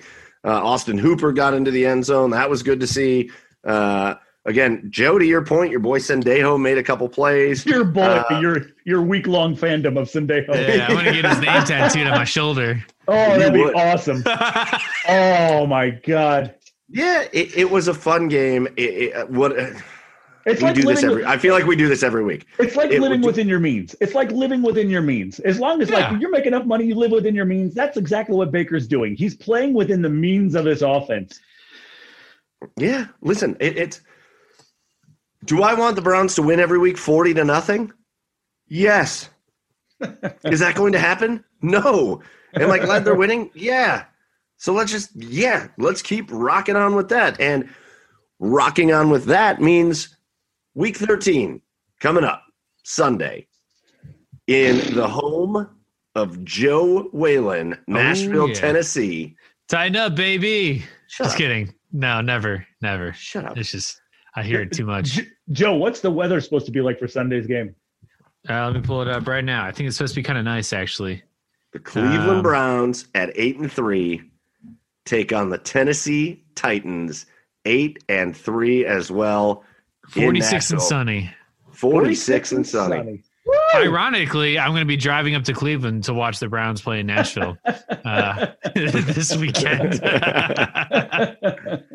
That's great. uh, Real challenge here. Like uh, again, Yeah. we talked about we talked about that stretch of games. Uh, we talked extent, extensively about that stretch of, of Houston and Philly and Jacksonville after the bye week, getting through that stretch of games, and the Browns did it. Uh, and Mhm. and I don't care who you're playing, you see it everywhere. Winning three straight games in the NFL isn't easy, no matter who you're playing. But the Browns pulled it off, uh, and they and they and they got through that stretch. And now uh, three of the next four games, or three of the next five games, are against really good teams. And it starts this week, uh, and it starts against Ryan Tannehill Yeah. and Derrick Henry and AJ Brown and Jonnu Smith and who am I missing? Corey Davis. Yeah. This and is God, it, guys. Honestly, if this, it, it, like, as the Browns are preparing for the Titans this week, isn't this like looking in a mirror, just like a big physical Oh, yeah. running running back, Yeah. like big physical running game, elite running incredibly game, incredibly balanced offense. incredibly balanced offense. You know, a, a a quarterback who's kind of who's just kind of been fine just kind of living within the means of the offense, and a defense that's kind of just bend but don't break, like a like a so-so defense. So this is yeah, this is this is kind of like looking in the mirror for them this week, guys. That's exactly right. But Joe, Joe's Joe, I, am interested to hear because Joe, before we started uh, with the podcast, was like, "Oh, I think the Browns are in trouble this week." So again, he said that about the Eagles. In fairness, uh, but Joe, what, well, what what makes you say that? I'm a little more well informed about the Titans, uh, just a little bit. Um, you know, I've been listening to a lot of radio this week, and um, there's a big respect for the Browns that I don't think I've ever heard out of an out of market broadcast. Um, they respect our game very well. They know how potent this offense is. Um, they're terrified of Nick Chubb and Kareem Hunt, um, as yeah. they should be. They are yeah. like they're like we will lose this game because they are going to run all over us. Titans don't have the best rush defense. They don't have the real, like you said, a very um, similar defense to the Browns. Um, but uh, you know, it's going to be tough, and we haven't faced anyone this year like Derrick Henry, and when we faced Derrick Henry last year, I think we all kind of felt um, the hopes of any type of playoff contention just kind of like fade away. Um, after his just absolute routing of us last year. Derrick Henry's a big man, and he's probably one of the most um, uh, workhorse uh, power backs in this league. Yeah, um, I, he is he is just relentless. Um, just like Kevin Stefanski wants to stick to the run with the Browns because it's going to work eventually. That's what they do with Derrick Henry, and they will run the ball and run the ball until something breaks and then he goes off for 99 yards and a touchdown. Um, it's going to be a tough game. This is going to be our toughest challenge, and I think this is probably the most important game we have left on our schedule. Because if you win this game, um, one that puts Tennessee and the AFC South kind of in this battle position where the Colts are what are they? They're like seven and five or seven yep. and four. Seven Tennessee four. would be seven and four. Um, you don't have to beat the Steelers in week 17, which I think would be huge. If we lose this game, I think you have to beat the Wheelers or Steelers in week 17. And they're probably not going to be benching people. They're probably going to be trying to fight for that first round bye that week. So you, you don't want to have to go on. You know, it's funny because you talked about last year's game. Yeah. Uh, and I think we're maybe remembering it a little funny. Uh, Derrick Henry was really held in check that whole game. Yeah. He had, he had 80 yards rushing. Yeah, but how many yards did he have receiving? Well, he had one catch. Or and so you're you're only like remembering one. Yards. You're, you're remembering one play. You're remembering one play, a 75 yard screen pass to Derrick Henry that nobody touched him on. We had a better rush defense last year, though. We we did not have. I don't think so. Anywhere. Mm, I don't, I don't think so. I, again, this is we're having like there's a little memory loss happening on the podcast here, and I'm trying to bring it in. The Browns' run defense for the majority of this year has been ranked in like the top 10 of the NFL. Like Browns yeah. the Browns run defense has been good this year. Now they've faced some pretty good running backs, including I, I, a little respect to Jacksonville, including in Jacksonville. That's a good run game they have in Jacksonville. Uh, listen, I, I I don't expect. I don't. I'm not saying this because I'm like, oh, the Browns are able to hold Derrick Henry in check. You might as well just chalk up 100 yards to Derrick Henry. To mm-hmm. me, the difference in this game is do you give up 100 yards, 100 workhorse back yards to Derrick Henry? Um, and and while managing to kind of keep him in check, or do you let Derrick Henry go off for 195 yards and three touchdowns? Because if you do that, you lose the game. So that's the yeah. thing. That's the way you have to approach it, which is very much a way. It, it's it's funny because the Browns have a different element to their offense than a team like the Titans. When you face the Titans, You've got to kind of approach it like that. Derrick Henry's going to get his. So you've got to contain what he gets. Right. And you can't let the explosive shit happen. And is he going to break make, off 12, 15 yard runs every now and then? Yes. You got to make it so Ryan Tannehill needs to beat you. That's right. Uh, but having said that, on our side, on our side, it, it's what's exciting about the Browns is you you can try to bottle up Nick Chubb. You can try to, which it doesn't work. You can try to bottle up Kareem Hunt. and you might be able to bottle up Kareem Hunt a little bit in the run game, but he'll kill you in the passing game. Uh, the Browns have so many elements of how they can approach it that it, it it is it's a funny little juxtaposition. They're both gonna both offenses are focused around these running backs, but I think the Browns, uh, I think Derrick Henry Henry might be the one of the only backs in the NFL that I might say right now is better than Nick Chubb. He is. He, uh, I think Derrick yeah. Henry right now is the number one back in the NFL. Uh, but they don't have the versatility in the backfield as the Browns do. So, uh, yeah, it, it's going to be it's going to be a heck of an interesting uh, battle. Uh, but you've got to make uh, Joe. You called it. You've got to make Ryan Tannehill uncomfortable. If you're the Browns, you have to take advantage of the fact that you got Myles Garrett back.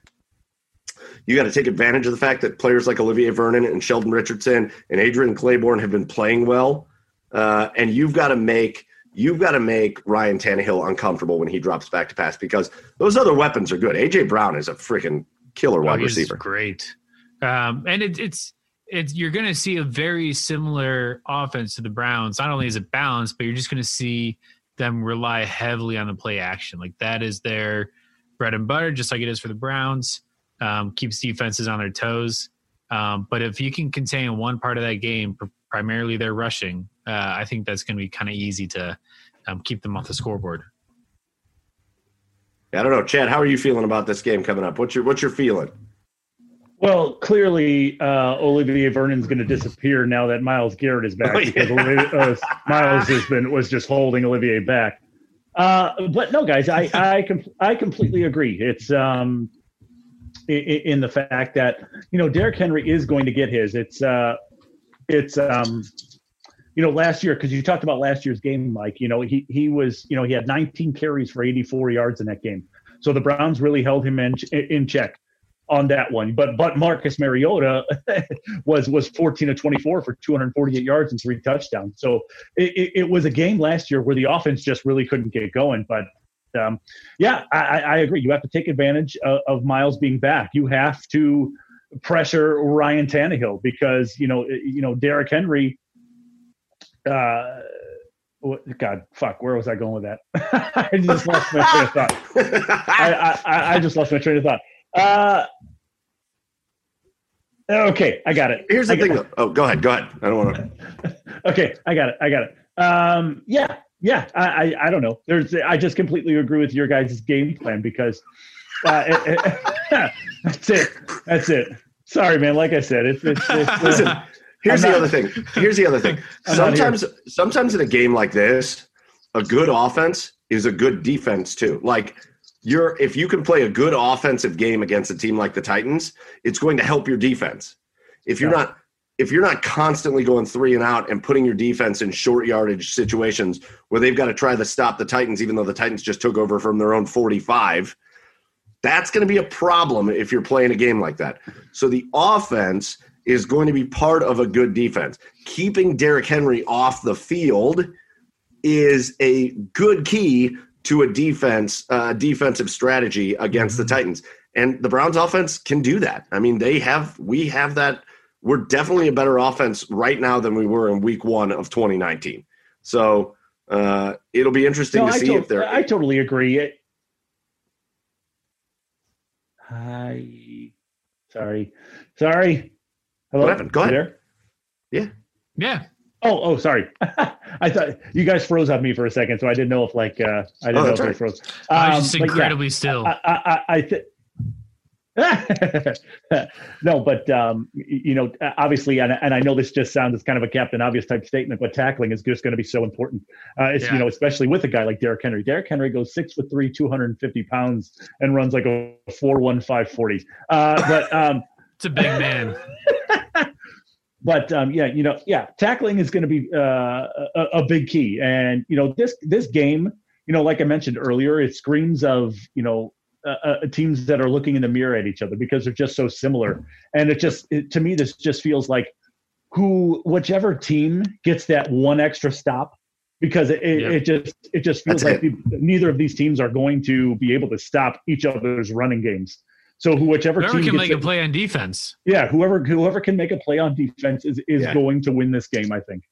Yeah, I think this is built for a close game. Yeah. I think this is I think this is built to be tight. Two teams that want to run the ball. Uh, a turnover. Uh, whoever wins the turnover battle could be a humongous uh, at a humongous advantage in this game. And again, if you're the Browns, the strategy should be every possession matters. Yeah. Uh-huh. And every possession needs to be productive. That doesn't mean points. Doesn't mean you have to score every time you have the ball. Right. But if you can take over at your own 20 and march the ball out towards midfield and maybe you stall out there and you punt and put the Titans pin them back in their own deep in their own field, that is a that's a productive possession. You Right. can't lose the field position battle in this game because that is one way to let this thing slide away easy. So yeah, I think I think it's it is primed for a very close game. I think uh, uh, the Browns are coming in with some serious confidence, which is nice to see. Uh, getting some players back, which is nice to see. And what, Chad? No, no. Remember the last time they went in with that swagger? When was the last time they went in with that swagger?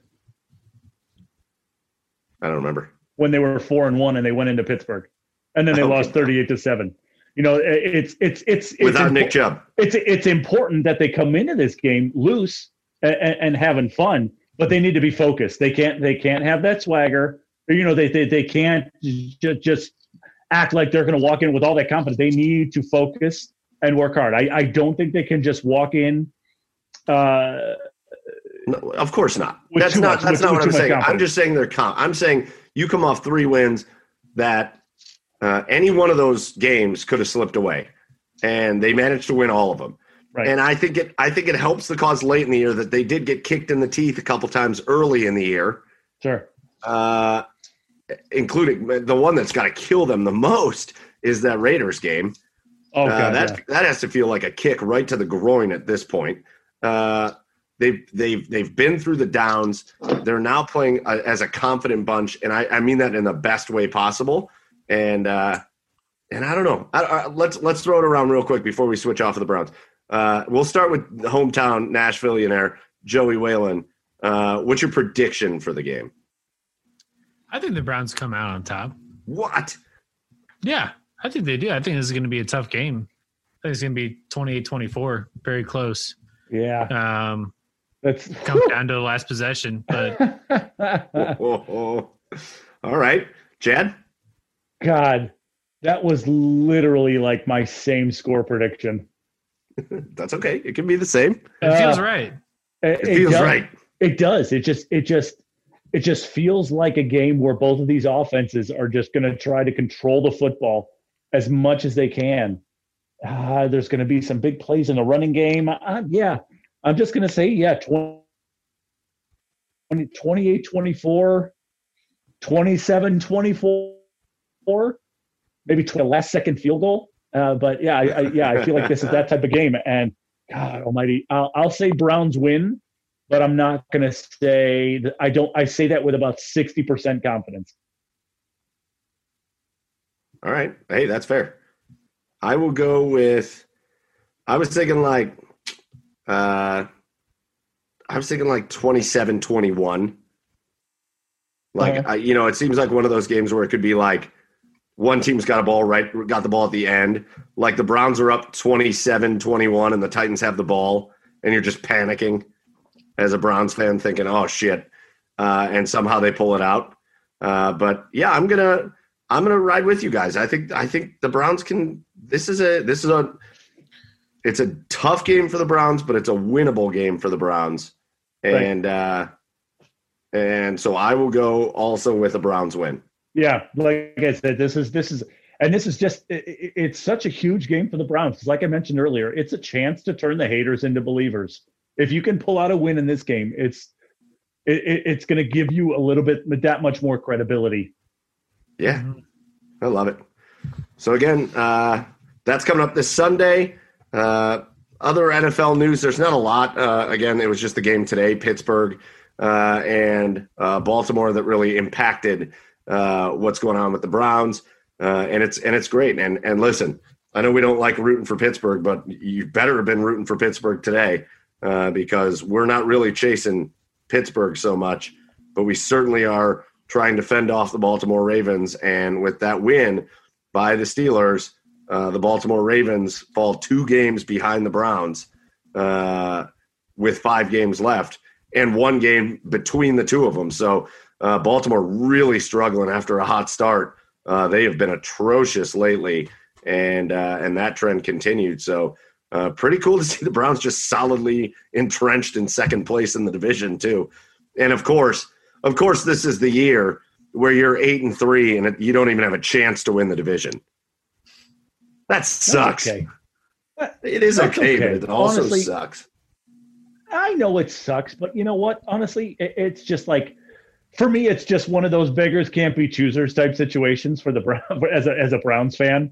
Like it- you know, it- being eight and being eight and three and and and having a great shot at the playoffs. You know, that's that's just a huge step in the right direction. So you know, the more we improve, you know, in the years to come under this, you know, then I'll then I'll worry about the division. Doing this just is just going to make me feel a lot better. So I, I, you know, I'm not so. I, I wouldn't say I was cheering for the Steelers today. I'm just going to say I was pulling for the Ravens to lose. my God. just hoping to God they lost. So uh, the other thing, Joe texted us and said he had some he had some take. He had a take on the NFL. Yeah, I got a hot take. And I want I, we got to let Joe air this out. He he seemed like he had some pent up shit going on with this take. So Joe, what what's going on? What what's be got more you all hot and discussion bothered? too, but it's it's really about how much the NFL is failing uh, this season. So I had never thought that we would be in December and looking back on the restart of every sport this year and saying that the NFL has done it the worst. I thought for sure the MLB set the bar so low that like you couldn't even trip over it. But here the NFL is coming in, sliding right under the MLB's bar, and just creating the worst return to sports I think you possibly could have had um, in this pandemic. And here's why. Past the game, past like the records, the players, like NFL is a business, right? That business supports local economies. It supports people watching it on their homes. Uh, um, advertisements fuel the whole thing, um, and it creates this huge economy based on games that happen on Sunday, Mondays, and Thursdays. I don't get how you set rules that uh, can jeopardize your product as much as we've seen this past week. So the NFL, through all this pandemic, they need to have they need to be as sharp as they can be to put their best product forward. And to have two games this week and there's been other games in this past season but two games this week that have been just absolutely atrocious. One the steelers ravens debacle has been horrible to watch. And two the the broncos uh, also equally as horrible to watch. So the broncos their entire quarterback room got the covid um, and eligible to play they weren't able to sign somebody because before the season the NFL set the precedent that you can't sign a or you can sign a player, but they have to essentially sit out six days before they can play in the game. So they couldn't sign a new quarterback. So you're putting in this practice squad wide receiver in an NFL game, completing one out of two passes uh, against the Saints team. And this is, you know, not necessarily a, a game that the Broncos would have been in anyways, but you're putting out a, a high school player against the New Orleans Saints and just creating just a horrible a, a train wreck wreck waiting to happen. On the other side, you have uh, the worst breakout uh, out of any team in any sport happened to the Ravens this past week. It was the highest density, the most people um, that have gotten it within one organ, one organization out of any sport, um, and there was no game cancellation, no like attempt for rescheduling. And I know that's a little difficult because the Steelers already used their bye week uh, because of earlier COVID related stuff.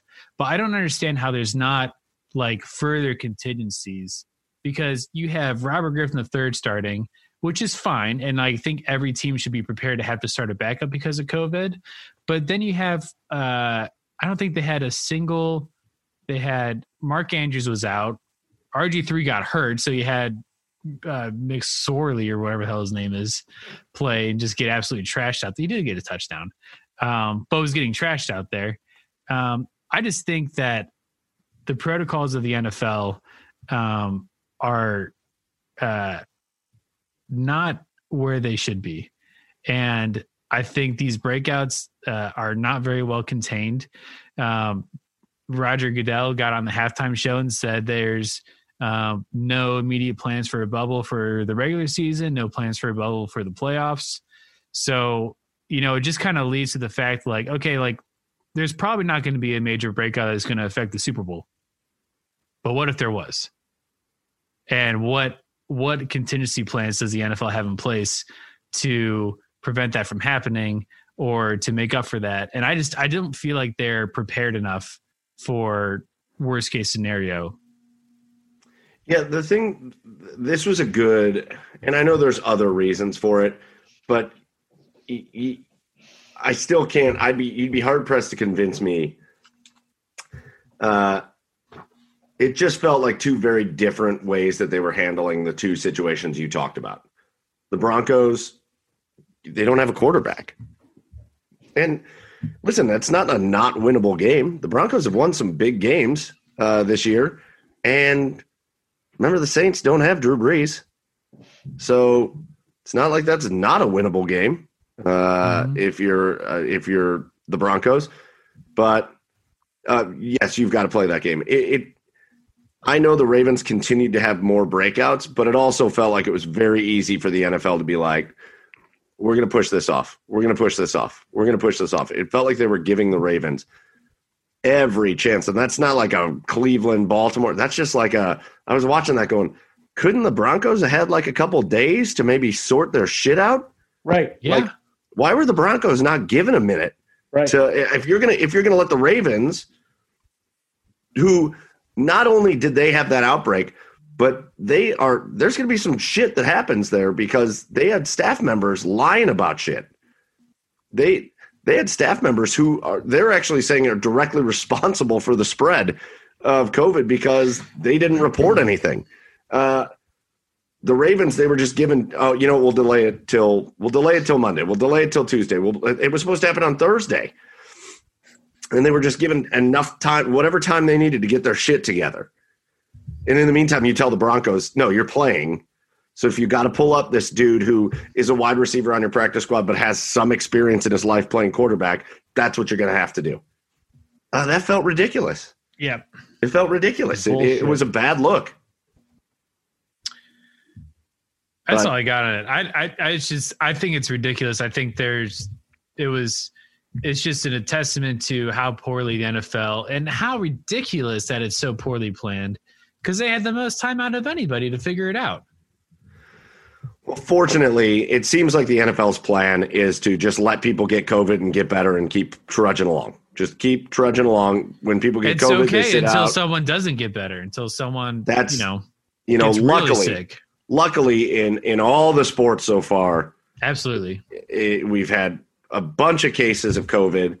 You have some athletes that have come out and said, "I am not completely healed from this. I am still fighting effects of this." Months oh, yeah. later, but but nobody has passed away, luckily. Uh, and so there's not been a pressing like we got to change up how we do this. Uh, but I agree with you, Joe. Uh, one thing I will say, I agree with you in that they should have been way more prepared after watching NHL, NBA, Major League Baseball, Major League Soccer, after watching all these other sports go through things that they went through. The NFL should have had a better plan than just, well, when people get it, we'll just sit them out and pray to God nothing bad happens. And you oh, would right. think after watching baseball, you know, you'd see like the Marlins and the Cardinals in those cases, you'd be like, okay, like maybe we can learn from this. But no, they're just like, yo, hold my beer. Yeah. Watch this. oh, hold my beer. Oh, and you wonder, and you wonder what those conversations were like, because because remember, it came down to the wire when for them when they uh, discussing the in the collect, you know, whatever, discussing. Yeah. The, the the rules or, or or the parameters of how they were going to play and how they were, were going to deal with COVID. So it, it, it, I don't know. You got to wonder what those conversations were like to where maybe the league was Yeah. like, oh yeah, well we'll do this, this, and this, and the players like believe them, but maybe you know maybe the league kind of you know backtracked on that you know during the season here, but it's just I don't know. Uh, You wonder what those conversations were like because it was just like Yeah. almost like okay, the league was like, yeah, we want to play, yeah, we'll give you this, this, this, this, and this, and then there was just like, there was, you know, then COVID happens and the league was just like, oh, oh, oh Yeah. okay, we weren't ready for this, we weren't. Well, they better hopefully, uh, you know, the, the the hope now is that we just all hang by the seat of our pants and and it goes through and nothing crazy happens. And hopefully, Joe, the scenario you laid out doesn't. We don't have to worry about it. Uh, but there's nothing. There's nothing much else that can be done. They're they're plugging through with the season. They're all acting like everything's fine. And Yeah. and you know what? As a Browns fan, everything is fine. We're eight and three. We're playing the Titans. Right. Uh, an incredible game Right. coming up Sunday. Uh, I'm a little surprised there was been no talk on moving that game. Uh, I kind of thought that was uh, primed to be a huge eight and three versus eight and three Yeah. matchup. But uh, good news is we get to watch that early, so we'll know uh, pretty early on. But the other good news is the Browns have played well enough this year that while this would be a humongous victory for them, uh, a big game against a, a, a contending team, um, it's not a must-win game, and the Browns have put themselves in position to be able to play a not must-win game, which is kind of nice. So Hey, I'm okay. Hey, I'm okay with that. You know, I know this is like old Cleveland fan coming out at me, but I like I like my Cleveland teams with no expectations. I like my Cleveland teams with with no hype uh, because just they just. They they do. They just it, it it always seems that whenever a Cleveland team has expectations on them, they just they Yeah. they don't live up to the hype. You know, you know, just you know between the Indians and and the Browns, it's just like okay, hey, okay, keep them at one o'clock, and uh, we'll see what happens. All right, so let's get off the Browns for. Uh, we'll do a little quick hitter session. Uh, first quick hitter session about the Ohio State Buckeye football team. The Big Ten is scrambling right now Yeah. uh, because uh, not only did Ohio State miss games uh, earlier, uh, they they missed a game against Illinois, uh, but uh, right now uh, Michigan is not going to play Maryland this weekend and it looks like Michigan will not play Ohio State this year. Uh, the consensus out there is it is very, very unlikely that Ohio State and Michigan play. If that were to be the case, then the rules of the Big Ten state that a team to play, in order to play in the Big Ten championship game, a team has to compete in a certain number of games. Ohio State will not get to that threshold if they do not play Michigan Right. which would be a disaster. Because Right. barring something crazy happening, and I believe this, and Ohio State fans are going to hate me for this, but unless something crazy happened with other teams around the country, if Ohio State only plays five games or six games or whatever, and they don't play in a Big Ten championship game, they do not deserve to go to the Final Four, the college football playoff. Right. It, you cannot do that. It would absolutely derail the season. So the Big Ten right now is scrambling to try to see if they can maybe amend that rule a little bit to Yeah. see if if they can work it out. Maybe say a special COVID exception that Or would just- allow Ohio just- State into. Or or just let them schedule a fucking non-conference game. Like how stupid like how like how stupid is that? Even like okay, yeah, you might not be able to play a conference game, but at least you'd be able to at least let them play the minimum number of games that you need There to be was, eligible for the uh, playoff. Like what the hell? There was some team. I, I it was just a, a runner on the bottom of um, the game I was watching earlier today. There was some team maybe in Carolina that was like um, they are expecting to play this other team Saturday, but if that gets canceled, they will play this team instead, which is another team that had a game canceled because of COVID. So it, like, I guess like game planning would kind of be chaotic for that, but also Yeah. like you'd still get a game in. Like I don't see a ton of downside to that. Well, you need. Here's the deal in the Big Ten right now. You need. You have to have six games uh, played in order to play in the Big Ten championship game. If uh, right now the Buckeyes are four and zero, they're about to play Michigan State this weekend. That would be game number five. Yeah. So if they can't figure something else out and that rule doesn't change, then Ohio State will not play for the Big Ten championship, even though they would be five and zero if they beat Michigan State. Right. Uh, that's a disaster. Right. That that goes back to that goes back to all those arguments we had about the Big Ten, and and how one thing you can say, and I will, I, I, I don't like the motives. I think the other conferences just thought we have to play football. Screw this virus. But these other conferences went ahead and they got those seasons started and they built in times for teams to have COVID games essentially. Uh, and the Big Ten, by putting Right. it off for as long as they did, and then finally Yeah. just doing what they were going to do anyways, uh, they gave themselves no time to make anything up. So there's no chance for any kind of a makeup. If Ohio State does not play Michigan, they will end their season with five games, and they may not. This this Right. season, that a lot of people have expectations that Ohio State has a really good chance, which is right. It's true. Ohio State has a, an incredible chance at winning a national championship this year, better than most years that I can Yeah. remember. Uh-huh. They won't even get a chance Yeah. to do it Uh-huh. if they don't play that sixth game. I know. I Sucks, know. but like I know. And uh, I don't. I'm not like super mad about it. It Just like I don't know. Kind of saw it coming. If it does happen, I wouldn't be surprised. It's crazy. well, it's it's the conference's fault. It, it is. It's Yeah. absolutely the conference's fault for for holding it off as long as they did. They leaving Yep. themselves no and now margin look for at error. this. Now there's a vaccine that is potentially getting rolled out early next year. You could have had your spring season for all conferences and potentially have had like a more safer place with no canceled games. Um, but they wanted to get it in now, which I Yeah. think is still dumb. It'll be because it's not interesting working to out very see- well. It's going to be an absolute, uh, uh, whether be- you're upset about it or not, it will be an abject freaking disaster if Yep. Ohio State doesn't get that chance to play in the. Oh, 100 percent. But we'll see. Other You know, break- it'll be interesting to see. It'll be interesting to see. Uh, sorry, internet connection. Uh, but it'll it'll be interesting to see if uh, Justin Fields decides uh, whether he's going to the NFL or coming back next year because he technically could come back next year if he wanted to. And the reason he did come back this year was because of a national championship. He could have easily he could have easily left for the NFL after last year, but he decided to come back. So it, that that'll just be uh, something to pay attention to going forward, especially if uh, the Buckeyes aren't able to move forward in the playoff. Well, we will see. Real quick, before we get into a little fun, before we wrap things up, a little bit of breaking news tonight. Uh, it's a, a weirdly huge trade that happened in the NBA that doesn't feel weirdly huge.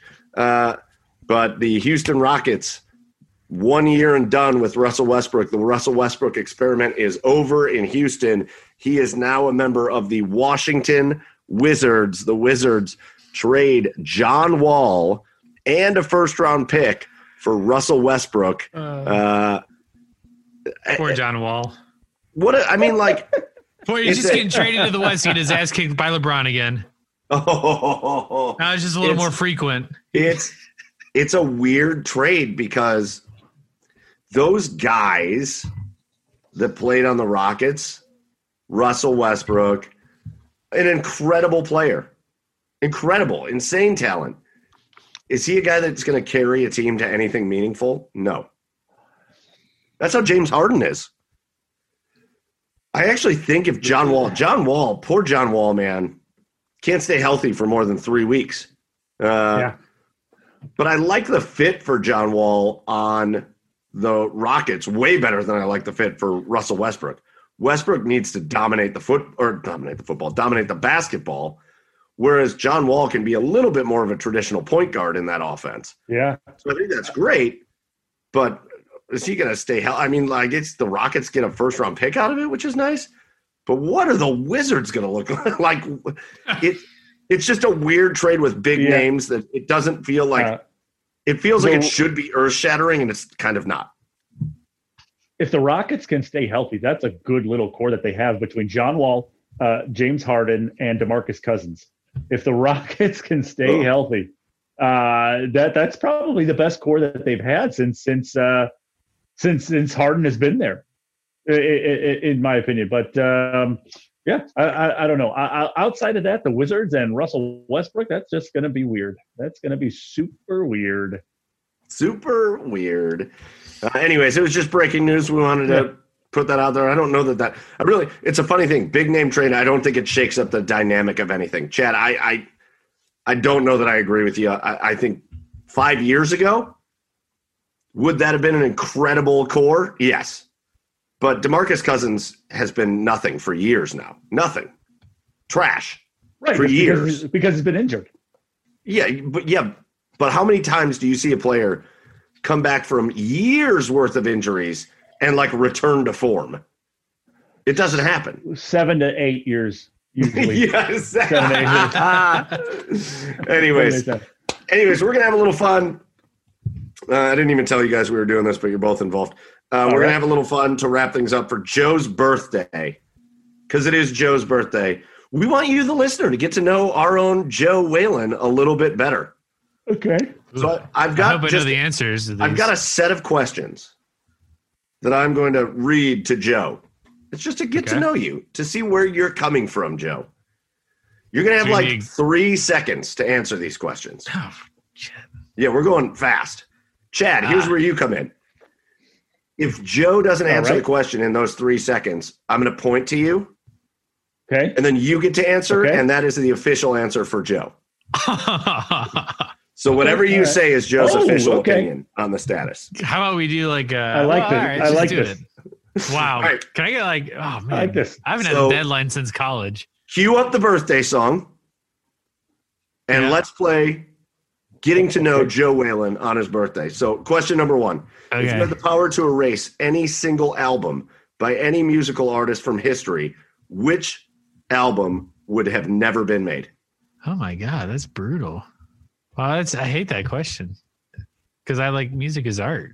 I don't think you should erase art. Uh, the, the What? black the black album from Joe, what a terrible opinion. I, you know, What an awful opinion, Joe. Yeah. It's an awful Joe. opinion. The hell's the ma- the hell's Oh the matter with you, Joe? Wait, did you say? What did you say? He said the Black Album by Metallica. You, Joe, you think that should have I, never been actually, made? I absolutely agree with that. what? It's a trash album. It's compressed as shit. It's compressed as shit. I, I actually like. All right, sweet. Well, that wasn't a damning answer. So good it was Chad. damning. All right, Joe. If you could bring back any now extinct species, what would you re- what would you revive and why? Oh, pterodactyl. Oh, yes. Okay. I just- and why? How, and why? I just how absolutely terrifying would that be? He was driving to work. this, this pterodactyl comes swooping up, picking up a sedan, a little Toyota uh, Yaris off the ground or something, like a family of four just One going those up to its toaster nest. yeah. All right, Joe. If you could go back in time and prevent the release of any m- now popular invention, what would it be? Oh my god. Um, now popular in the pop socket. Oh, he Pop answered. Yeah. socket. He I think yeah. the pop socket. I, I originally was a huge advocate for it, but uh, and this is more for the people that created the pop socket. You can't do you can't use it with all the new phones because all the phones charge off the back. So Oh, we're gonna put the pop socket. Oh That's yeah, true. yeah. All right, this is a real character question. If you're eating shit. Pez candy, do you put the Pez in the dispenser or just eat it right out of the wrapper? Dispenser, Thank you. Yeah. Fucking- You absolutely. gotta, you've gotta be a special kind of asshole to not eat it out of a Not candy savage. dispenser. I'm not a savage. Are you an animal? Okay. Uh, Joe, you're in the market for an illegal pet. What is it? Oh, not a reptile. Probably like a giraffe. Wow. Yeah. Okay. All right. Your horse or your dog is the size of a giraffe, so it's Well, fine. yeah, but here's the thing: I can put it in my backyard, and I can feed it from my bedroom. Oh, that's true. You How know, funny would that, that be? way that- way, in the morning, I don't have to like go all the way down my stairs, let it out in the morning. I just kind of like problem is the problem is your backyard is the length of like the giraffe itself. it can turn around. It in there. wouldn't be able to do anything. Yeah, How it can turn fu- around. How funny would that be to see like Joe riding a giraffe like horseback, like into like downtown Nashville? Just clinging to its neck. Yeah. All right. Joe, uh, this is an interesting one because you do uh, you are going to have a stupid answer to this. In your opinion, Probably. what is the correct amount of eggs to buy at the grocery store? None. What? Yep, none. I told you to be a stupid answer. Actually, like I get a little queasy when I eat eggs. I guess if you're mixing them in recipes, but that's so I was so just rare. at your I was just at your place. You had like 47 eggs in your fridge. I know they're for a specific dish, and that's different than just buying eggs. I think if you're normally buying eggs, it's to cook eggs as like a breakfast. The correct answer is a dozen. You buy a dozen eggs. At the What's what's what specific dish are you putting forty seven eggs in? Well, close to it. It's this wonderful. It's probably the best, the best like holiday breakfast my family makes is this egg souffle. Okay, it's just bread, eggs, ham, and cheese, and it is oh my god, it's so good. Yeah, but Joe hates eggs, so well, I hate eggs by themselves. They need help. It's like uh, it's like tomatoes. I would never eat a tomato, but I would eat anything made by tomatoes. All right, real quick, your thoughts on mom jeans? Mom jeans? Like on who? As a fashion trend. Ah, that's fine. Whatever. Oh, all right. Okay. I don't know. Where would you, You s- want? You see a spider inside your house. Do you kill it or take it outside? Oh, I'd murder it. Idiot. You're an idiot. And snakes. And snakes. Snakes too. You're done. when do you find snakes in your house? Well, I mean, No, never. But like, if I ever did, I'm just saying. No, you're done. Keep keep the spiders alive. You keep the spiders alive? Absolutely. Ah, There's so many of them. That's why I don't do have other eat? bugs. Yeah. Spiders handle other bugs. But like, They don't bother yeah. anybody. All right, who's your You're- all-time favorite movie villain? Movie villain. Oh, that's a good one. Um, can it be like a protagonist that's also kind of like a villain? No, it's got to be a villain. Hans Villain. Gruber. Oh, your answer is Hans Gruber. Hans Gruber? What did you just say? Oh my Who's god! Hans Gruber? Did he just say me. who's Hans Gruber? Refresh my memory. From your favorite Thanksgiving movie of all Yeah, time? Right. Oh, We'll be on a darn. beach. We'll be on a beach earning twenty percent.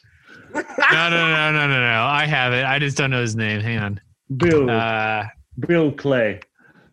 What movie? dodgeball. Oh, you're talking about uh, do White you Goodman. play? White, White. Goodman. White Goodman. W.H.I.T.. I think E. White Goodman might be it. Hans Bobby. I'm your white knight. Nobody makes me bleed my own blood. uh, you're getting a face tattoo. What's it going to be? Uh, Andrew Sendejo cross. Oh, yeah. oh, God. What alcoholic drink best captures your personality? oh, um, uh, tequila. Why? Um, I mean, well, because everyone loves it, but it, it, uh, no, no, not tequila. It's probably more of like a wine. Cause like generally it's like pretty mellow, but if you have a lot of it, it gets a little sloppy. God, like- I'm getting a T-shirt made for that. Joe Whalen. Generally pl- pretty mellow, but he can also be kind of sloppy. I said, so I said tequila because I'm, I'm quickly drinking a margarita right now. This is the, the double Fist. You're fist so lucky where I- that you've been answering so quickly because. Oh. I was going to say you're so Go lucky you're answering so quickly because the answers the answers I've had in my head for these questions have been I really. Uh, uh, so, what did you have for the tattoo? Penis. oh, just obviously. a penis. fair, fair, Yeah, fair, fair. Obviously. I was like, I was thinking about that one before. I was like, I know what Chad's answer is going to be on that one. Yeah. All right. Yeah. I was just getting to know Joe a little bit on his 27th birthday. Uh, uh, getting to know Joe with some birthday questions. Uh, we hope you have a great birthday, Joe. Guys, I think that's pretty much going to wrap it up. Uh, anything you want to add before we get out of here? Me? No, I'm good. Well, happy birthday to you, Joe. Chad, anything before we go? Uh, I don't know. Uh, well, two two rumors going on. Urban Meyer to Texas seems to be picking up steam. Uh, and in pro, and in pro wrestling news, Sting has signed a multi-year deal with AEW. That's it. That's cool until he like breaks his neck and then can't do anything. Good for him. Uh, all right, boys. Well, hey, I, I thought he broke his neck already. But He did. All right. Well, so thank you again to our special guest, Clark Kellogg, uh, CBS college basketball head analyst and Ohio State legend, Cleveland basketball legend, all around good guy. Uh, that's going to do it for us. So uh, for Joey down there in Nashville, for Chad over on the east side, Uh, I am Michael Keefe. Go follow the page at the Garage Beers on Twitter and Instagram, and at the Garage Beers Podcast on Facebook. But for us here at the Garage Beers Podcast, that does it for episode 41. We will see you again next week. Cheers, everybody.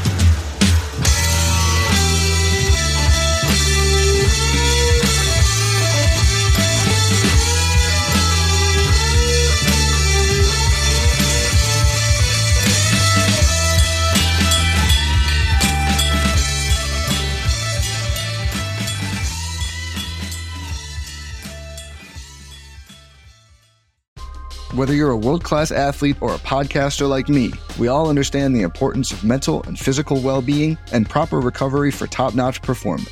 That's why I'm excited that Unified Healing is sponsoring this podcast. Unified Healing is a new and super innovative global network of wellness centers powered by Energy Enhancement System, or EE System. If you haven't heard of the EE System, you'll want to listen up. This technology promotes wellness, deep relaxation, purification, and rejuvenation.